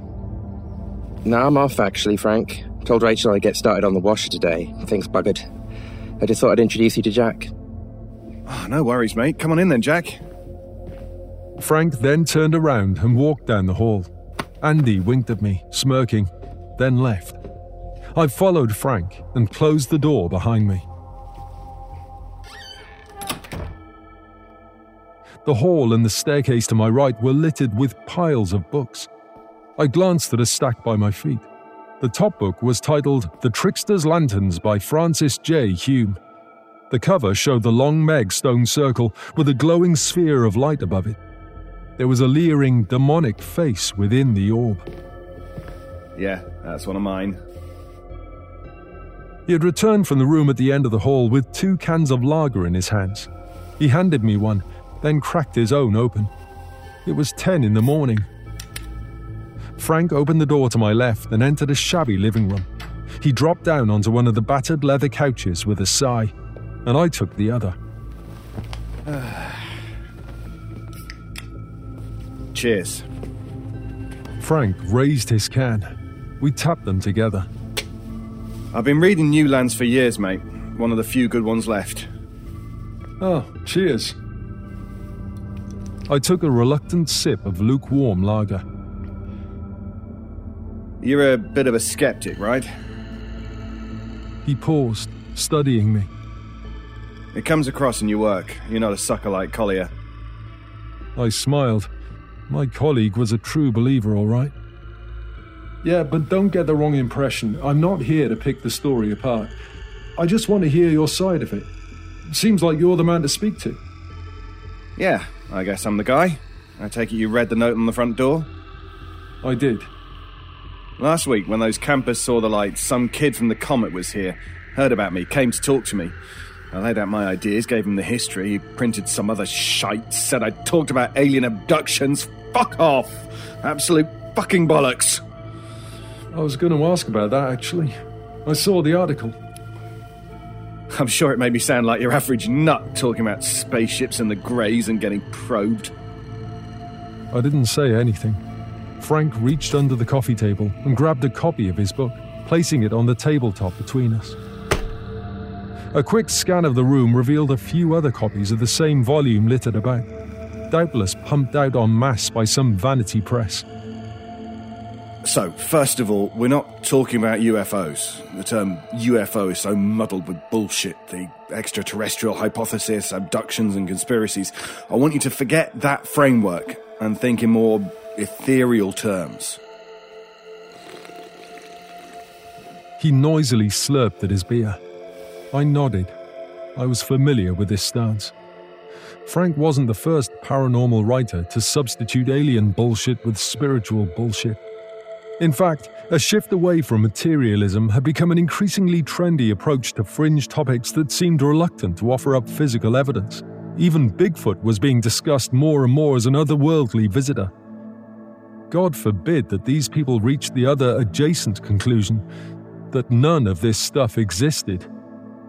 Frank jabbed a nicotine-stained finger at the open double-page spread, with little black and white photographs of standing stones and medieval woodcuttings. In the folklore of Cumbria, we see fairies, sylphs, whatever you want to call them, feared, revered, going way back to the earliest human habitation. Throughout this time, we've got stories here and there about folk who stumbled out onto the fairy paths at the wrong time. Deaths, miscarriages, mental breakdowns. Over in Ravenglass, the fairy king Eveling's name was whispered well into the 1500s, but the language shifted with time. Later, most talk of fairies falls away, and we have more reports of will-o'-the-wisps or corpse lights out on the hills, sometimes leading travellers astray, sometimes worse. Frank flicked a few pages ahead, pointing to a grainy photograph of a mutilated cow. The folklore continues to evolve until we get to today. UFOs, the extraterrestrial shite, it's all irrelevant. The truth is that throughout all of this, we're talking about the same things, the same underlying power, the trickster. He let the name hang for a moment, for dramatic effect, before he went on. It's some kind of elemental force, identified and named 1,000 times over by every culture on Earth. Sometimes it's a spirit, sometimes it's a god, sometimes it's a visitor from the stars. Whatever it is, whatever mask we choose to give it, it's always been here. It's always interacted with us in ways that often don't make much sense to us. I had heard it all before. I drank some more. Frank was already rambling, and I foresaw a few painful hours going down this rabbit hole with him. I decided to steer the conversation a little and pulled my notebook and pen from my jacket pocket. I'm familiar with these ideas. I've read Varley's stuff. Let's talk about the Graston light specifically. All right, mate, I don't want to waste your time. I know you want to get back to London. He sneered. But this is the real deal. You've spent your career having your time wasted, but here you can have a peek behind the veil, get a good look at the beyond in a birthday suit. Frank's greying teeth glistened. A wide grin cleaved his toad-like face. I knew that Frank relished his role as the expert, and that if I let the silence hang for a moment, he would spill his guts. 10 years ago, I found one of their victims up on the hill. Hold on. Victims? I thought you said there were no abductions. I didn't say anything about an abduction, did I? I didn't say anything about abductions to the Kennick Comet either. I found this local boy, Connor Trent, face down in the mud up there near the woods. He was turning blue. Frank drained the rest of his beer and crushed the can before setting it back on the table. I'd heard of a few sightings that month. 3 or 4 tourists, one local who wasn't keen on talking about it. I started heading out every night to look for the lights myself. It was early days. I was just scratching the surface of this story and hadn't seen them with my own eyes yet. Then, that night, I saw one of the things rocketing down the hill, flashing between the trees. I just knew it had done its work. I knew I would find someone up there. You're the second person to talk about their work. Frank's eyes lifted slowly to meet mine. Andy? I nodded. He won't tell me anything. I jotted some quick bullet points down in my notebook. So, what did the boy experience? I don't really know, and I don't think he really knew either. I knew his mum, Donna, you see, and she told me the few things he pieced together in the days following. The light ran him down while he was out playing in the hills, and the rest was a blur. He remembered being hurt and being laughed at, said it felt like lots of people were hurting him and enjoying it. I felt a sudden chill at this detail. It was nothing, a skeleton of a second-hand story at best, crude and bare. But I was disturbed by it all the same. Does the boy still live in Graston? No, I've got no idea where either of the Trents are. They left a few months after that. I've not heard from them since. I didn't know what had changed, but in those last few minutes I'd begun to feel as if there was something to all this. There was a truth in Frank's somber turn, a genuine edge to the dread that saturated this account, a wrongness to it. There was the sense that a real malignancy lay coiled in the centre of these events, and for the first time in my career, I felt that I was approaching something it'd be wiser to walk away from. I ignored this feeling. What did you mean when you said I could have a peek behind the veil? Frank smiled, an uneasy smile. I think I can show you them. How? Got an idea. Something I've wanted to try for a while now. I think we could get their attention.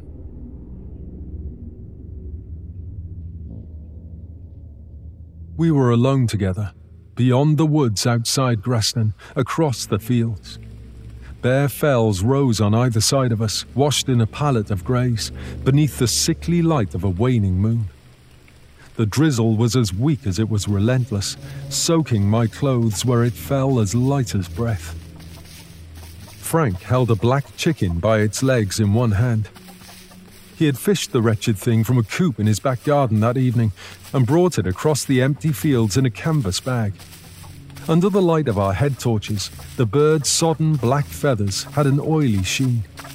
It stretched two ragged wings and wriggled, clucking discontentedly, but gave up its struggle fairly quickly. Frank glowered from beneath the hood of his waterproof as he slipped a twine loop over one of the chicken's legs. He pulled it tight and fumbled in his pocket for the rest of the line, which was tethered to a short iron stake. Squatting, he pushed the stake into the mud and placed the bird delicately on the ground.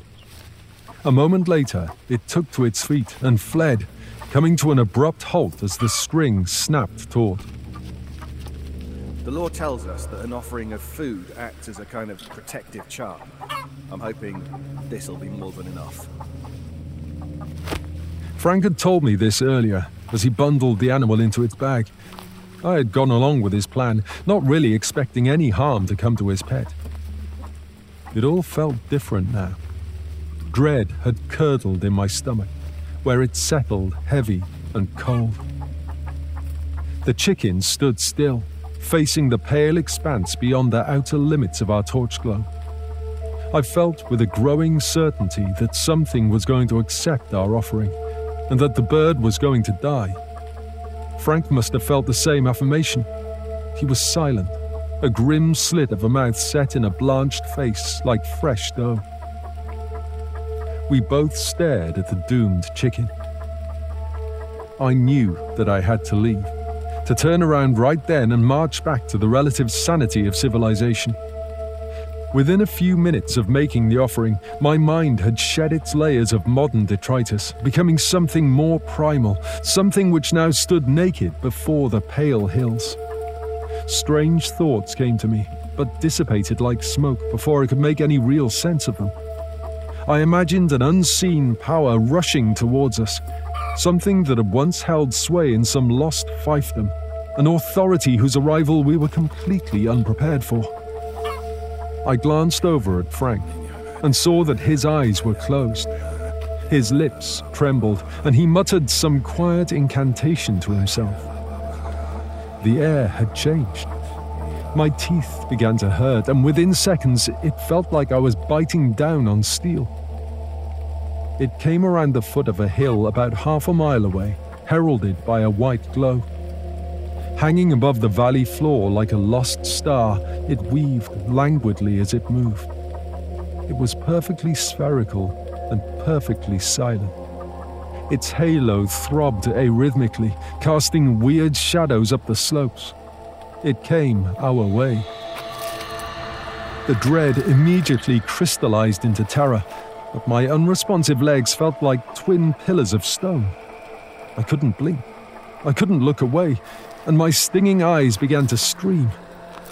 Through the tears, I felt the light meet my gaze, turning a great awareness on me. Heat spread through the soaked denim that clung to my thighs. I had pissed myself. It was right before us now, regarding us, seething with an unknowable force. My teeth were buzzing, vibrating in my gums, on the verge of shattering. The light approached the chicken and descended, hovering before the transfixed animal. And in that moment, two more lights entered the narrow valley, swinging around the feet of the hills and heading towards us at speed. They came to a dead stop, some distance behind the first light. Frank's breathing was shallow, harsh, panting. I could pick out some words of his incantations between the frantic breaths. I think he was reciting the Lord's Prayer. Suddenly, the first light began to pulse wildly, throbbing with an excited intensity, and the chicken began to shriek. The light's pulses transformed into a blazing magnesium glare. I squinted through it and continued to watch as the offering was accepted. The chicken's gargling, strangled scream rose to an ear-splitting volume as the dark feathers along its back were parted by a glossy, crimson strip of blood. And with a violent jerk, its split skin was pulled forwards, over, engulfing its head. The chicken rose above the ground, floating in the air like a balloon, still tethered by a length of string. Its flensed body doubled over with a sickening crunch. Before my eyes, the levitating bird shrank beneath the white light, folding over and over upon itself, into itself, with a series of atrocious sounds. With each fold, a spurt of thick, dark blood fell and mingled with the scattered feathers. In a matter of seconds, all that remained of the chicken was a small puddle of mess in the mud, beside the severed tether. Having finished its work, the light rose from the site of the offering and hovered in the air at head height. It dimmed slightly, falling back into a glow the color of exposed bone, then left us, flying back the way it came, towards its two accomplices. Frank breathed deep, forcing the air in and out of his lungs with pronounced effort. I realized that I could move again, and I looked over at him, making eye contact for the first time in minutes. He looked waxy, pallid, and his upper lip twitched like a cadaveric spasm in a living face. He managed to flash me a ghastly, humorless smile. Something in Frank's peripheral vision seemed to catch his attention, and he looked over in the direction of the distant lights with a start. His eyes widened, his lips peeled away from his teeth, and he began to scream. The other two lights were moving towards us. No! We made an offering! He turned and ran. It had been raining all night, gauzy sheets of water that you could tune out after a while. After a few hours, it had amounted to a deluge. Frank's feet immediately churned up the thick mud, and he lurched forward a few steps in the slow-motion gait of a nightmare before he slipped and fell hard on his face. One of the lights closed the distance in seconds, brightening fiercely as it approached his prone body. Frank turned his dirty face over his shoulder to scream wordlessly at it, his eyes and bared teeth shining within a black mask. He tried to right himself, but the light settled on his back and pressed him deeper into the churning earth, turning his screams into gurgles. I watched this unfold in a dumb, detached state. The light that sped towards me felt like a hurricane when it hit, lifting me off my feet with its impossible strength. It drove me back to the earth, crushing the wind out of me, and pinned me down beside my struggling companion. I turned my head to gulp at the wet night air as I sank into the sludge. I kicked and writhed. I tried to grab the incorporeal form on my back, but my twisted arms only passed through empty air. I was able to struggle like that for a moment. Then I was relocated. The light began its work.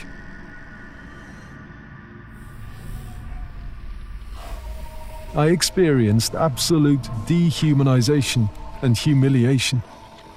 It was a savaging that tore away at a previously unknown part of myself, sustained and amplified in cycles that seemed to stretch through impossible spans of time. To try to recount the event beyond this brief description would be futile.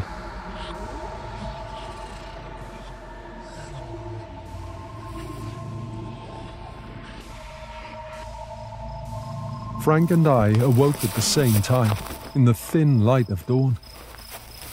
My tongue was thick, dry, and I tasted iron.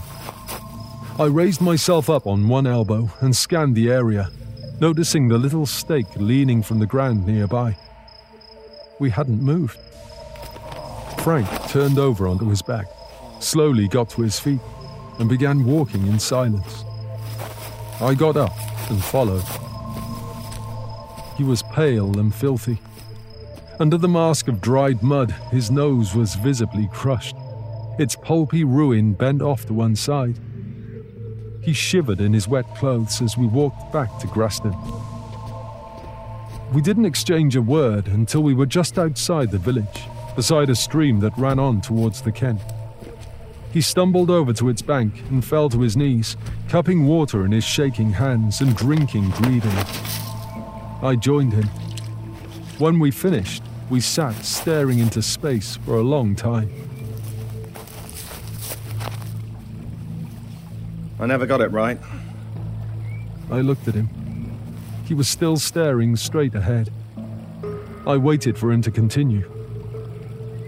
Do you think our feelings, the thoughts that come into our head, are always produced by us? I didn't answer. I wasn't capable of speaking yet. Frank turned his head and looked through me. You must have been taken by an urge before, we all have. Something truly out of character, something powerful and irresistible. When something else takes your body and uses it for its own ends. A robin sang from the bushes downstream. Artistic inspiration, a stroke of genius, love at first sight, bloodlust, rage, hate. I tried to grip his shoulder reassuringly, but he shrugged it off and, with some difficulty, got to his feet. Perhaps whatever is responsible for these feelings can come uncoupled, separated from its vessels, from us.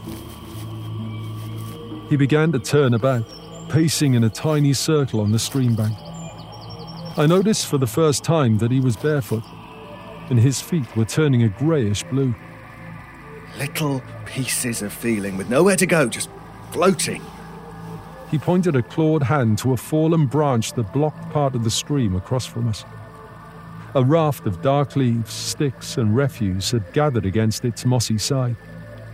Maybe they drift on out into the world. Maybe they drift into others like them, coalescing into something new. Frank trailed off into silence and marched away towards the roofs of the village. Pale smoke rose vertically from a single chimney into the hard, cloudless sky, and Frank aligned his stumbling path with this waymarker. I followed again. We made it back to Frank's without passing another soul.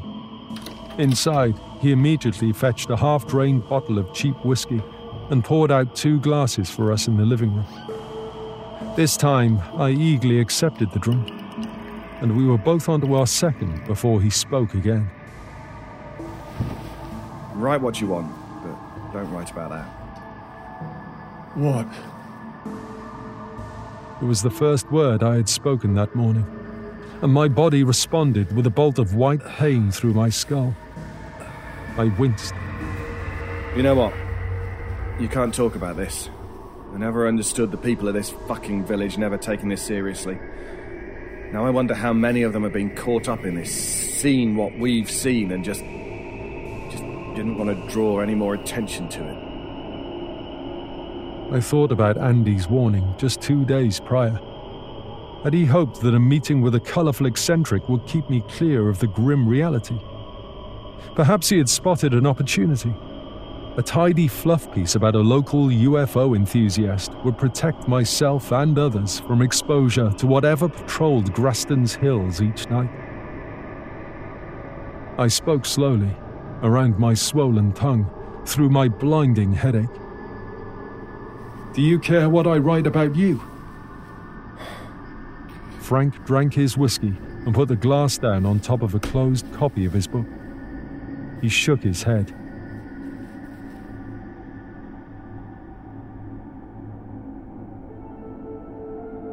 The article I wrote was a complete fantasy. I described how I had followed up on that Kennick Comet story and met with a manic UFO fanatic named Frank Hume. I wove some wacky conspiracy theories for my fictional Frank to rattle off in an unhinged rant, and even added a rather definitive ending to the tale, wherein I uncovered a modified consumer drone in Frank's garage. It was as tidy a fluff piece as any, and Marianne congratulated me for the bittersweet comedy I had spun from a disappointing trip. I accepted the minor praise I received and spent a lot of time thinking about the isolated old man I had turned into a caricature. I never returned to Graston, but whenever I find myself walking alone at night, I feel the pull from those distant hills. Something reaches across woods and moors, across the black patchwork of parcelled land and sleeping towns, and winds its way through the brightly lit streets of nocturnal London towards me. It beckons, urging me to come and fall back into whatever horrible embrace had engulfed me on that secret night. When I look out upon empty countryside, I lock eyes with something distant and hidden. Even beneath the cleansing light of the sun, whenever I leave the buildings and streetlights and cars and modernity behind me, I can feel that predatory stare piercing the many miles I keep between us. I don't want to remember everything that happened. I know I will never publish the true story. I won't refute my own lies. I suppose I need to keep a record of these events for my own peace of mind, to serve as a reminder that what plagues me has a very real source.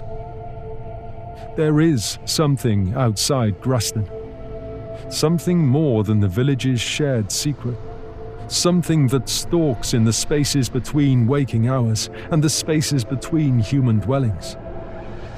I would like to believe its work is done, but I don't think it ever will be.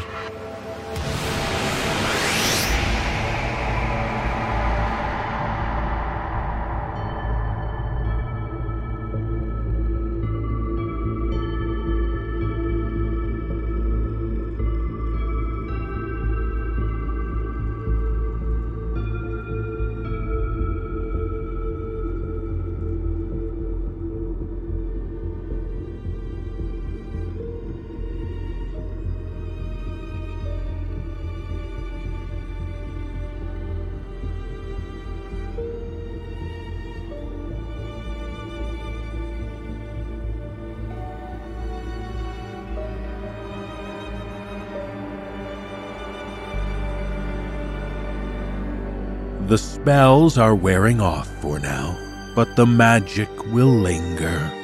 The shop will be open again next week with more spells to enchant you. Visit the NoSleepPodcast.com for show notes and more details about the people who bring you this production.